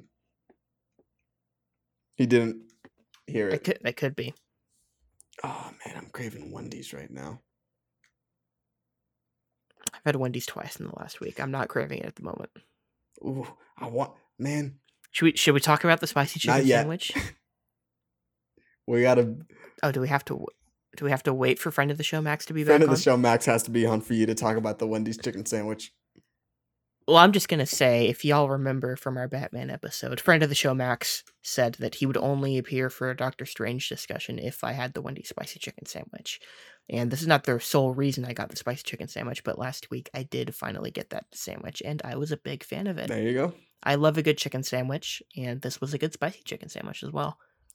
Not too spicy, but it has enough kick that it gave it a little something extra, and I was a big fan. Now while we're talking about chicken, the other day I went to Popeyes. Ooh, yeah. Love that chicken from Popeyes. Um, Did you get the sandwich, or did you get like just a I got myself a three piece with a biscuit. and a biscuit? yeah, three piece, the yeah. biscuit, and uh, the mac and cheese because I wanted to see what it tasted like. Tastes pretty good. Um, Hmm. I don't know, like if I would get that over the fries or anything else, but I mean, it was good. I would. Yeah. Their fries are pretty good there. I don't know how I would like rank them in the tier list, but they have good They good do fries. have good fries, but uh, I had myself some spicy chicken for like the first time. Ooh, that was good. Oh, Yeah. I was gonna say I'm not gonna mention him by name because I don't even know if he listens, but I'm still not gonna mention him by name. But a, f- a friend of mine, um, who way back last year in our Discord, I mentioned that he said Arby's was terrible. uh, he got to talking about Five Guys the other day, and I said their fries were mediocre as hell, which is why they compensate by giving you a bunch of them because they want you to feel like you got some sort of value. Um, and he said that was one of my worst takes was that I thought Five Guys fries were Nah, mediocre. they are mediocre. They absolutely are. I've had them. They're mediocre, guys. I've had them enough. They're they're nothing special. I've had all the fast food fries pretty much at this point. I think Jack in the Box when we did our original tier list way back in the day. I think that was the one I hadn't really had, but I've had that enough since then that every all the major ones I think I've had at least once or twice, and Five Guys is pretty low on that list. Yeah, I was disappointed in Five Guys because to quote uh, the man Daym Drops, he said, "You bite the fry, the fry bites back, my man." They did not bite back, my man. They were just kind of mid. I don't know why that got I know. so much, but that I don't know why that one got you either. That's one of the worst things I've said. I think that's why. Have you seen that video? I must have shown it to you at some. No. Oh my god! All right, I'm not gonna. I, I'm not gonna. if I have, I don't. I'm not remember gonna make you watch it now, but this video lives in my head rent rank free, rent free. Just absolutely iconic. Let's see. If I come here, can I go to nope. All right, so we're just gonna click on that. We're gonna hit pause, share, copy link, and then go to Nick. There you go. I sent that one to you. Okay, Bobby, uh, while I'm pulling this up, Bobby says Five Guys Cajun fries are really good. That's a fucking lie, Bobby. They're even worse. I have I had them once. It could have been a bad batch, a bad batch. Um, it could have been a bad batch of fries, but oh, I hated those. Those are like regular Five Guys fries are totally edible. I think they're they're bad by fast food fry standards, but they're still good. Uh, the Cajun fries I could not eat. I had a couple of them and I thought they were just I've terrible. not had the Cajun fries. I've had Five Guys once. I might, for this, for the purposes of the show, I might order Five Guys right now, and we might do for it. the purposes of the show. Yeah, I might order Five Guys tonight and just eat and s- taste their fries and see if they got any better. Okay, so I'm waiting to watch this after the show, Yes. right? I mean, you can watch it Okay. now and just give your live commentary of what you're thinking of it. Also, Harley replied. Well, I Harley said the original series movies are fine without the show. Next gen are just generally blah even with the show. That's kind of what I've heard. First Contact is solid. If you really wanted to prep for it, just watch the Best of Both Worlds two parter. It's one of the better episodes anyway, and it's the only thing I could see really see someone arguing you should see before it. Deep Space Nine is the best show. Watch it. Hmm. Okay. Still not gonna watch it, but that's interesting. I feel I've like heard I've more about TNG. didn't hear. yeah, I feel. Yeah. Well, no, I feel like it used to be Deep Space Nine. At least from stuff I saw, was not highly regarded. I feel like that's something that's changed in the last five, ten years in terms of, not in terms of how that how it's always been, but in terms of what I've actually seen. I've seen more people liking Deep Space Mm. Nine. While we're on the topic of Than I used Star. Trek, this got me thinking about uh they did a recent um quote unquote reunion for Stand By Me with Wil Wheaton and another actor, I can't remember his name. Right. Jerry O'Connell. Yeah, yeah, it was Jerry O'Connell. Uh right. So Wil Wheaton, he was on Star Trek, played Wesley. Very tragic story. I don't know like if you know about everything with Wil Wheaton and his life. That was a rough upbringing, to tell you the least. Uh very manipulative parents and then being on Star Trek He was a child actor, so yes that that's the main thing um but um being on star trek kind of just like broke him because of how badly they treated wesley anyways all this to Yeah. say have you ever heard of the wil wheaton project maybe. All right, so the wil wheaton project was a show on sci-fi that was essentially the soup but for nerds Okay. Now, timing wise, was this after his Big Bang Theory appearances Yes. started? yes so by this point Because that felt like his resurgence. That was where I learned who he was. Yes. Yeah, maybe maybe same. It might have been Wil Wheaton project for me, but um Mm. yes, it was around that same time for me. Um but the Wil Wheaton project was a short-lived sci-fi series, lasted one season. I don't even think it lasted a dozen episodes. Um, but it was essentially the soup or Tosh.0, but for nerds. And they had a segment there called Mhm. Skeletor reads mean tweets. And they would have a Okay. voice actor for Skeletor read mean tweets. And then they'd riff off of each other. And that's one of the only things I remember about it. Okay. I, f- I feel like I probably heard about this, but I never saw it. Yeah. I could probably find it for you too. Not that you'll watch it. Let's see. Skeletor reads mean tweets. Hey, would you look at that? It's the first thing right there. Just looking at that set brings me back to being in middle school and watching these episodes on YouTube in my room late at night. See when this is uploaded. Uh, Bobby, this was a video from summer 2014. It brings Manny back to being in middle school. Just wanted to mention that for you there, Bobby. That was seventh Uh, I will also look at this after the show. Seventh grade for you? That was between sophomore and junior year for me, if it was summer 2014. Yeah. Yeah, summer 2014. It was a week before my birthday. Uh Mm. so yeah, I was 13. No, I was 12. I was 12. He was 12. the fact that it actually works is kind of uh kind of weird. Yeah. The last thing I remember about Wil Wheaton was that he defended Chris Hardwick and then he uh, turned off all his social media. He's back on that was the socials. last thing I remember hearing from him. Oh, did Yeah, he? he's okay. back. He's been back up for a while. Okay. Haven't seen anything from him. I was going through my Instagram to see like who I was following and who like my least interacted followers were so I could like or my least the people I least interacted with that I followed so I could start unfollowing a bunch of people. And Wil Wheaton was there and I was like, Yeah, I haven't seen anything from him in a while. And he had uploaded like that day and then the day before and a couple Hmm. times throughout the week. I'm like, oh okay. He's active. Um I know I know that he's back he did take a lot of time off because of mental health and stuff. Um, he has a book. I know that maybe like a year ago, maybe even later than that. Uh, he did an episode of Mayim Bialik podcast um, that she has, which is another good podcast. Don't agree with her vaccine take, but it's a good say. podcast. Those two together, not sure. Not uh, not sure. I like the vibes there. Yeah. No, that yes, don't agree with her vaccine takes, but she isn't. I I do like listening to her talk.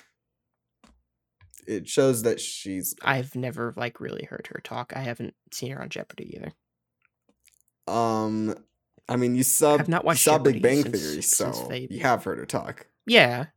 Well, not like as a person. I like how Harley said. Harley said Nick won't watch Deep Space. Yeah, Harley, that's it. Uh, that's funny.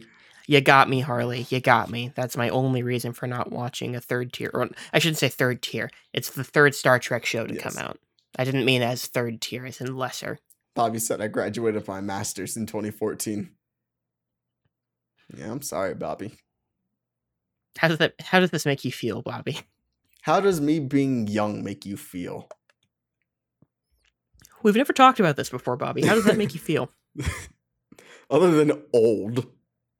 Because I am the youngest It's funny. in almost every group I'm Yes. in. Yeah. Uh, in front of the show, Max's group, you're not, but in ours, you Of the are. main group, I am the no, no, no, no, no, no. I'm Okay. not. I'm, I'm older than one than one person. But of the main group, Yeah, I know. I know one person that you're older than at least. Yeah. and I'm not talking about Spider because I don't really count Spider. Spider, I love you, Oh, okay. but I'm not talking about you. You don't count Spider.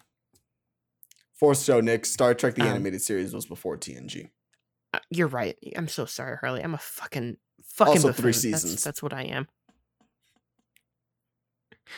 Richard also Richard graduated high school in 2014. So you're a couple years older than me. You're two years older than me, Richard. When did I graduate? 2019. It's- so my brother's seven I years. So when my brother graduate? graduated two years before. Two years before that? A year before?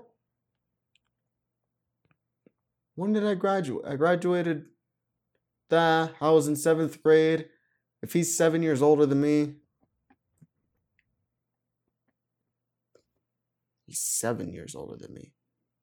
If he's seven years older than you, he graduated 2012, in 2012. right? Yes, I think. I don't know. I don't remember when my graduated. which means I think Arcadia also graduated in 2012, and Elena, and they were talking about how uh, "Tonight by Fun" was the anthem of their graduation. And the fact that you don't like that song. I, it's not that the not that the song is terrible, but it just got so overplayed. I liked it for a little while, and then a year later, I was still hearing it, and I was like, "This is this is too much." Same with the other the other big song they had, which I don't even remember the name of right now, but that's the one. Yeah, it got way overplayed too. I actually liked Fun. That one, yeah, that song. Okay, I was gonna go on a wrestling act. Oh my God. Of course, it all leads back to wrestling. That song played. Okay, that song played in the preview video for the huge Rock versus John Cena match in 2012 when The Rock came back to wrestle. That's all I was gonna say. Tonight by Fun. Bobby said, um, not Bobby, Harley said, Bobby's playing the solo from Pink Floyd's Time right now to work out his angst again about Manny's rage and Manny's age. Wow, I could not say that sentence. it's funny because I know I know you said that you don't care, Bobby, which I know you don't. But it's funny because um, Pete's older than you. I think Pete's the oldest of Yeah. our main crew, and and I feel like Bobby is way more sensitive about about feeling like he's older than Pete Yeah. is. I mean, Bobby and JB, who I think you're both from the same year. really? Bobby and JB Why do I are. feel like yeah. JB's younger? I'm pretty sure they've talked about this I think times. so, I'm sure too. They're both born the same year. Yeah. When you say it, I'm like, I think they've talked about it before, but it doesn't feel right to me. hmm. Yeah. Yeah, anyways, I'm young. That's the main thing, is that I'll say something. Manny's young. and everyone will be like, "Stop it! You're making me feel old because you said it that way." I'm like, "Oh, I'm sorry." I, th- I feel like you feel older than me on this show because of all the internet stuff that you've been privy to that I'm not. Yeah, that it's not that I feel Or like older. maybe I you're, more you're more experienced in certain areas than I am. Yeah. I, I just realized being more privy to the internet makes me feel makes me older is what like it would normally feel like. Or you being more privy to the internet than me. Yeah, that's what I was trying to say. It's weird. Yeah, JB and Bobby are the same age. Huh. Interesting. I graduated fifth grade. No, no, I'm Bobby. Bobby, you got your master's in five years? Good for you. Hell yeah, Bobby. Hell yeah, Bobby. Could you imagine going to grad no, school? No, I'm done. Absolutely not. I cannot do it. Once I get my degree, I, am done. not that I was I don't want to pay Yeah. anymore. not that I was I don't want to be stuck in classrooms anymore. I don't want to have to see Uh-huh. people anymore. I mean, like, I want to see people, but obviously, I'm like, I'm No, I don't. that I was ever going to, but um, my senior year, uh, a couple of our GTAs, uh, I talked to quite a bit in classes, and they pretty much told me, no in certain terms, don't bother. At least as far as our program went, for for being an academic, you like it's not worth it No, in terms of what you expect to get out of it. no, I don't. For for paying for multiple more years of, of uh, schooling and all that, like I think they get paid some for being a, a teacher, uh, teacher assistant, but but like yeah, specifically if you're trying to be an academic and not be in production, it's not as uh, not as lucrative. No, being an academic in film school is kind of stupid. It's not stupid, but I mean, like, It's not stupid. I, like I feel like you get more credibility out the door, but I also feel like if you're gonna be a writer, you can get enough with your bachelor's that you can go off to writing. Yeah. there. I don't. I don't feel like. Yeah. I don't know, and I also am not particularly educated on how all of that works, but yeah, didn't seem like the path for me. It's not the path for me either. I don't want to go get a master's degree for this and spend another two years here. Even though I'd still be graduating Yeah. early compared to certain people, but Oh, look at you! I'm graduating a semester early than I should, and a semester later than I want to. Mm-hmm. So it's hard out here. For a? I was like, is he gonna say I'm it? not gonna say it. that movie you inexplicably want to do a commentary Listen, for? we'll get to hustle and flow eventually. It's not at the top of my priority list. Will we? It's not at the top of my priority list. It'll be one of the later ones when we don't have anything to watch. We'll just do. We'll just say, all right, let's watch Hustle and Flow. When I'm when when I'm 40 and you're 37, we'll we'll be like, all right, folks, it's hustle and flow time. I Hope we're dead by then.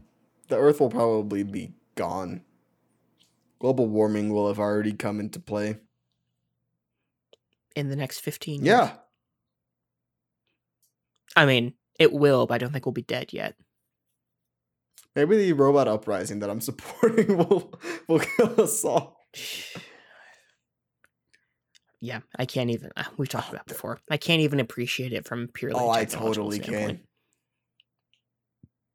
We are built different. There are a lot of things that I can appreciate just because they exist. Robots, definitely one of them. Like, like I know Boston Dynamics is giving those robots to the military for research and stuff, but still, the balance that they have, the speed that they're going at, they're doing hops, they're doing backflips. Nick, they're doing backflips. That's so cool. Okay. Not really, but okay. No, I think that's awesome. And 3D printing is also cool. And I'm curious to see how the medical world is going to use that. Because I know that they've already started using it, but I want to see how widespread it can get. And the Mm. all of the applications that they can get from it.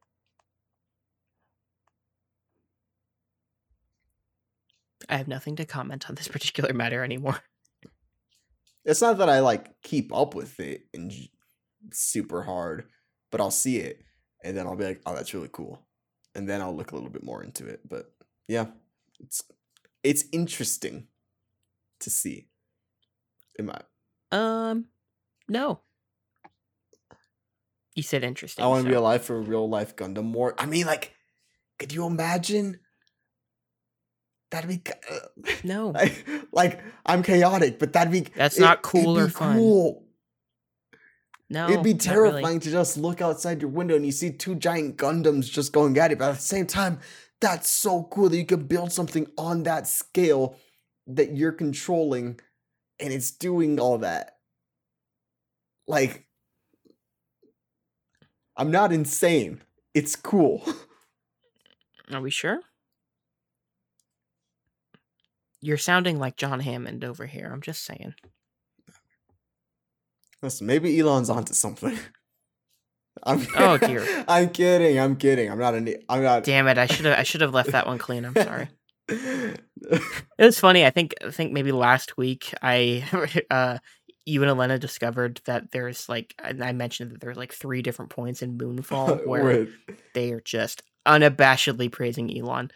Like the the lead character is like trying to science the shit out of it, and he's like, "What would Elon do?" And he's like has WWED written down. What would Elon do? And he asks himself that a couple times throughout the movie. It's like, all right, guys, okay, this was clearly written three years ago. I mean, Elon was cool. He was an. well, he he was better regarded than he is now. I don't know if he was cool and became uncool. I don't think I would say. I mean, that. the flamethrower era was pretty cool. speak for yourself. Listen, you never wanted a boring gun? A what? Boring Company is the name of the company that he has for the flamethrowers. I don't think I've ever seen his Oh flamethrowers. God. They look like a first order uh, flame trooper. Let me see. The Okay. Boring Company flamethrower. It's a pretty cool looking flamethrower, I have to admit. Copy image, and boom, I just sent it to you. Looks pretty boring to pretty me. Yeah. I mean, it's a pretty cool looking flamethrower, though. It looks like a fucking Nerf gun. Yeah. Nerf guns are inherently cheap. I mean, It doesn't look cool. yeah, it- was it the best flamethrower? Hell no. A lot of what Elon makes doesn't actually work or doesn't work to the standard that he says it's going to work. That's not news. That's not anything like provocative to say. Sorry, that's just a funny sent. That's just a funny sentence. Was it the best flamethrower? Hell no. I don't know why. That sequence of words made me laugh. Listen, I don't like Elon Musk. Okay? That's the main point. He doesn't like Elon Musk. Joanne should burn in hell. Uh, what else? What else we got tonight?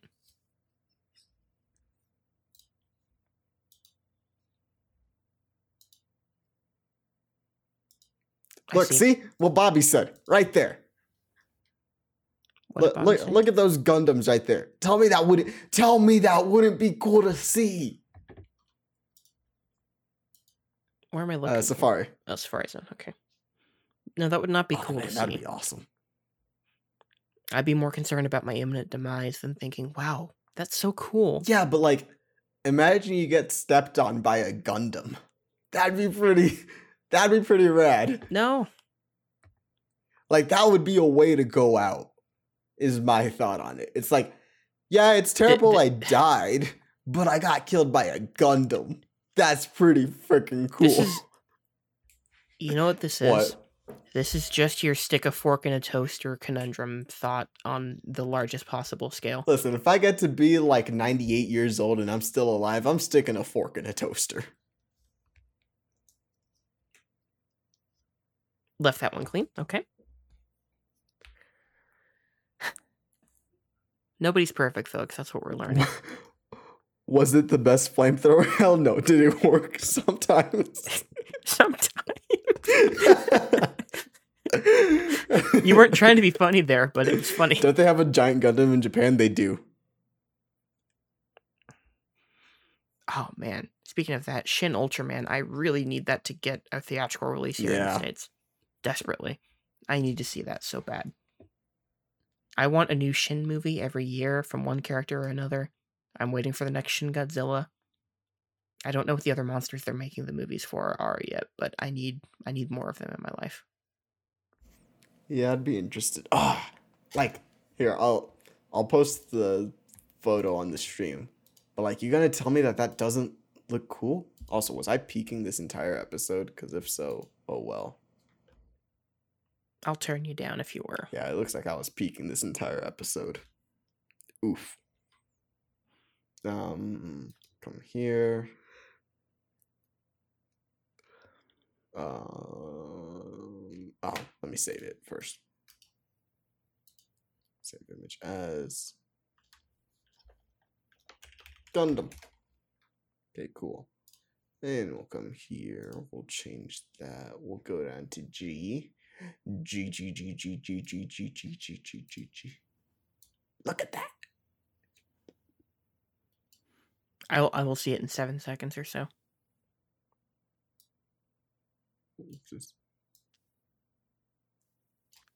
Still waiting.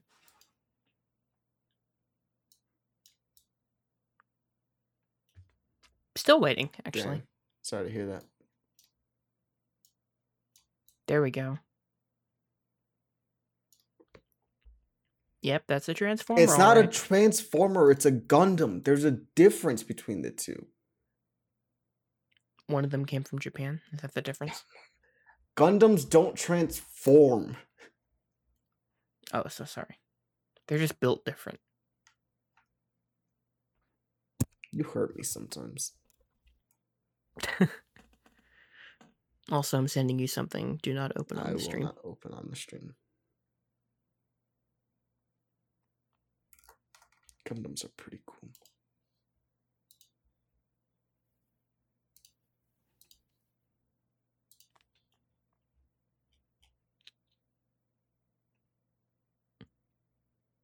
More dead air. I love it.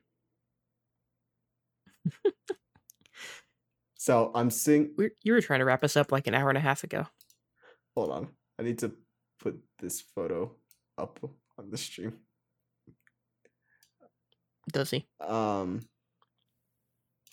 I, so I'm seeing Olivia Rodrigo uh, next month, and I'm really thinking about getting the uh, Brian poster where it says, "So, have you heard this new Olivia Rodrigo track?" Um, and putting Brian's face on there and just taking that with me, because I can. Ah, that was a It was a great moment. Also, my God, that quarantine hair. Yeah. Harley says, "Look, if look, Nick, if Gundam are cool enough for the guitar player of My Chemical Romance, they're cool enough for you." No, Harley, Nick doesn't like My Chemical Romance, so it means nothing to him. No, I've just never No. listened to them. Still, it still means nothing to him. I don't. I don't dislike them. I just don't care. That's almost worse.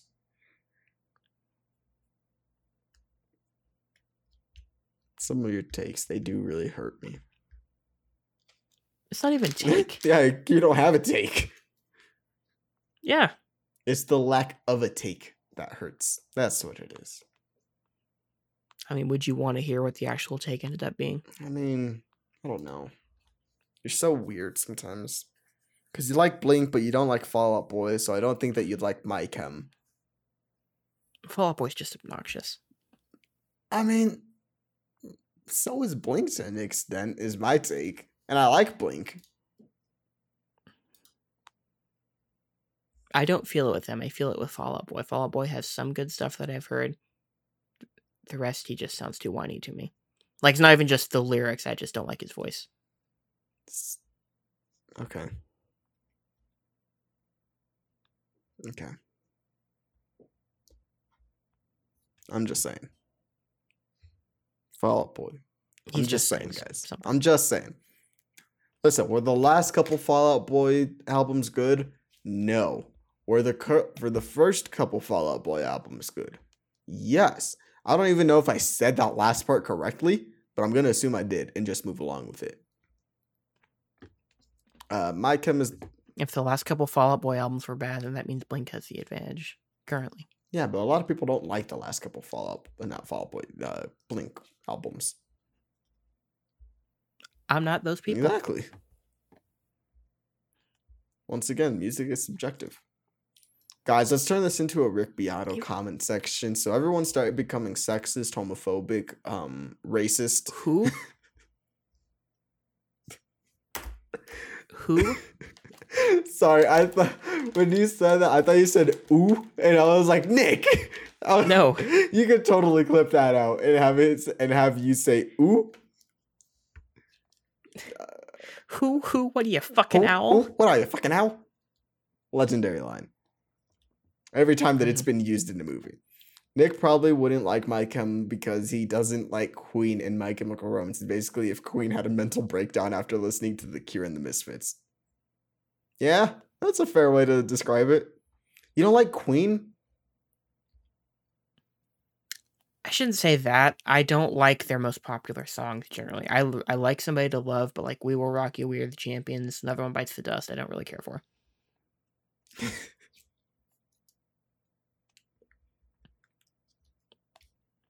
and I haven't heard much beyond some of their Mm. biggest stuff. Go listen to Bicycle Race. Go listen to I Want to Break Free. Okay. That's another good one right there. Um No, I don't it's not that I don't like We Are the Champions, it's just that We Are the Champions was the uh was the anthem for my life from kindergarten through 8th grade because our school was the champions. So I'm like, Mm. I've heard that song so many times. I mean, I still like the song in general. I'll still sing it out. But Well, they've got No Time for Losers, so I feel unwanted by Queen. I don't feel welcomed to listen to Queen after something Mm. like that. mm, I see, I see. All right, you think we're good? It's been three hours and we've been meandering for about two of them, so. Yeah, sounds about right. I enjoy these live shows because we can just kind of talk about random shit, but also there's moments of dead air that I feel like are absolute hell to listen to on a podcast feed. I agree.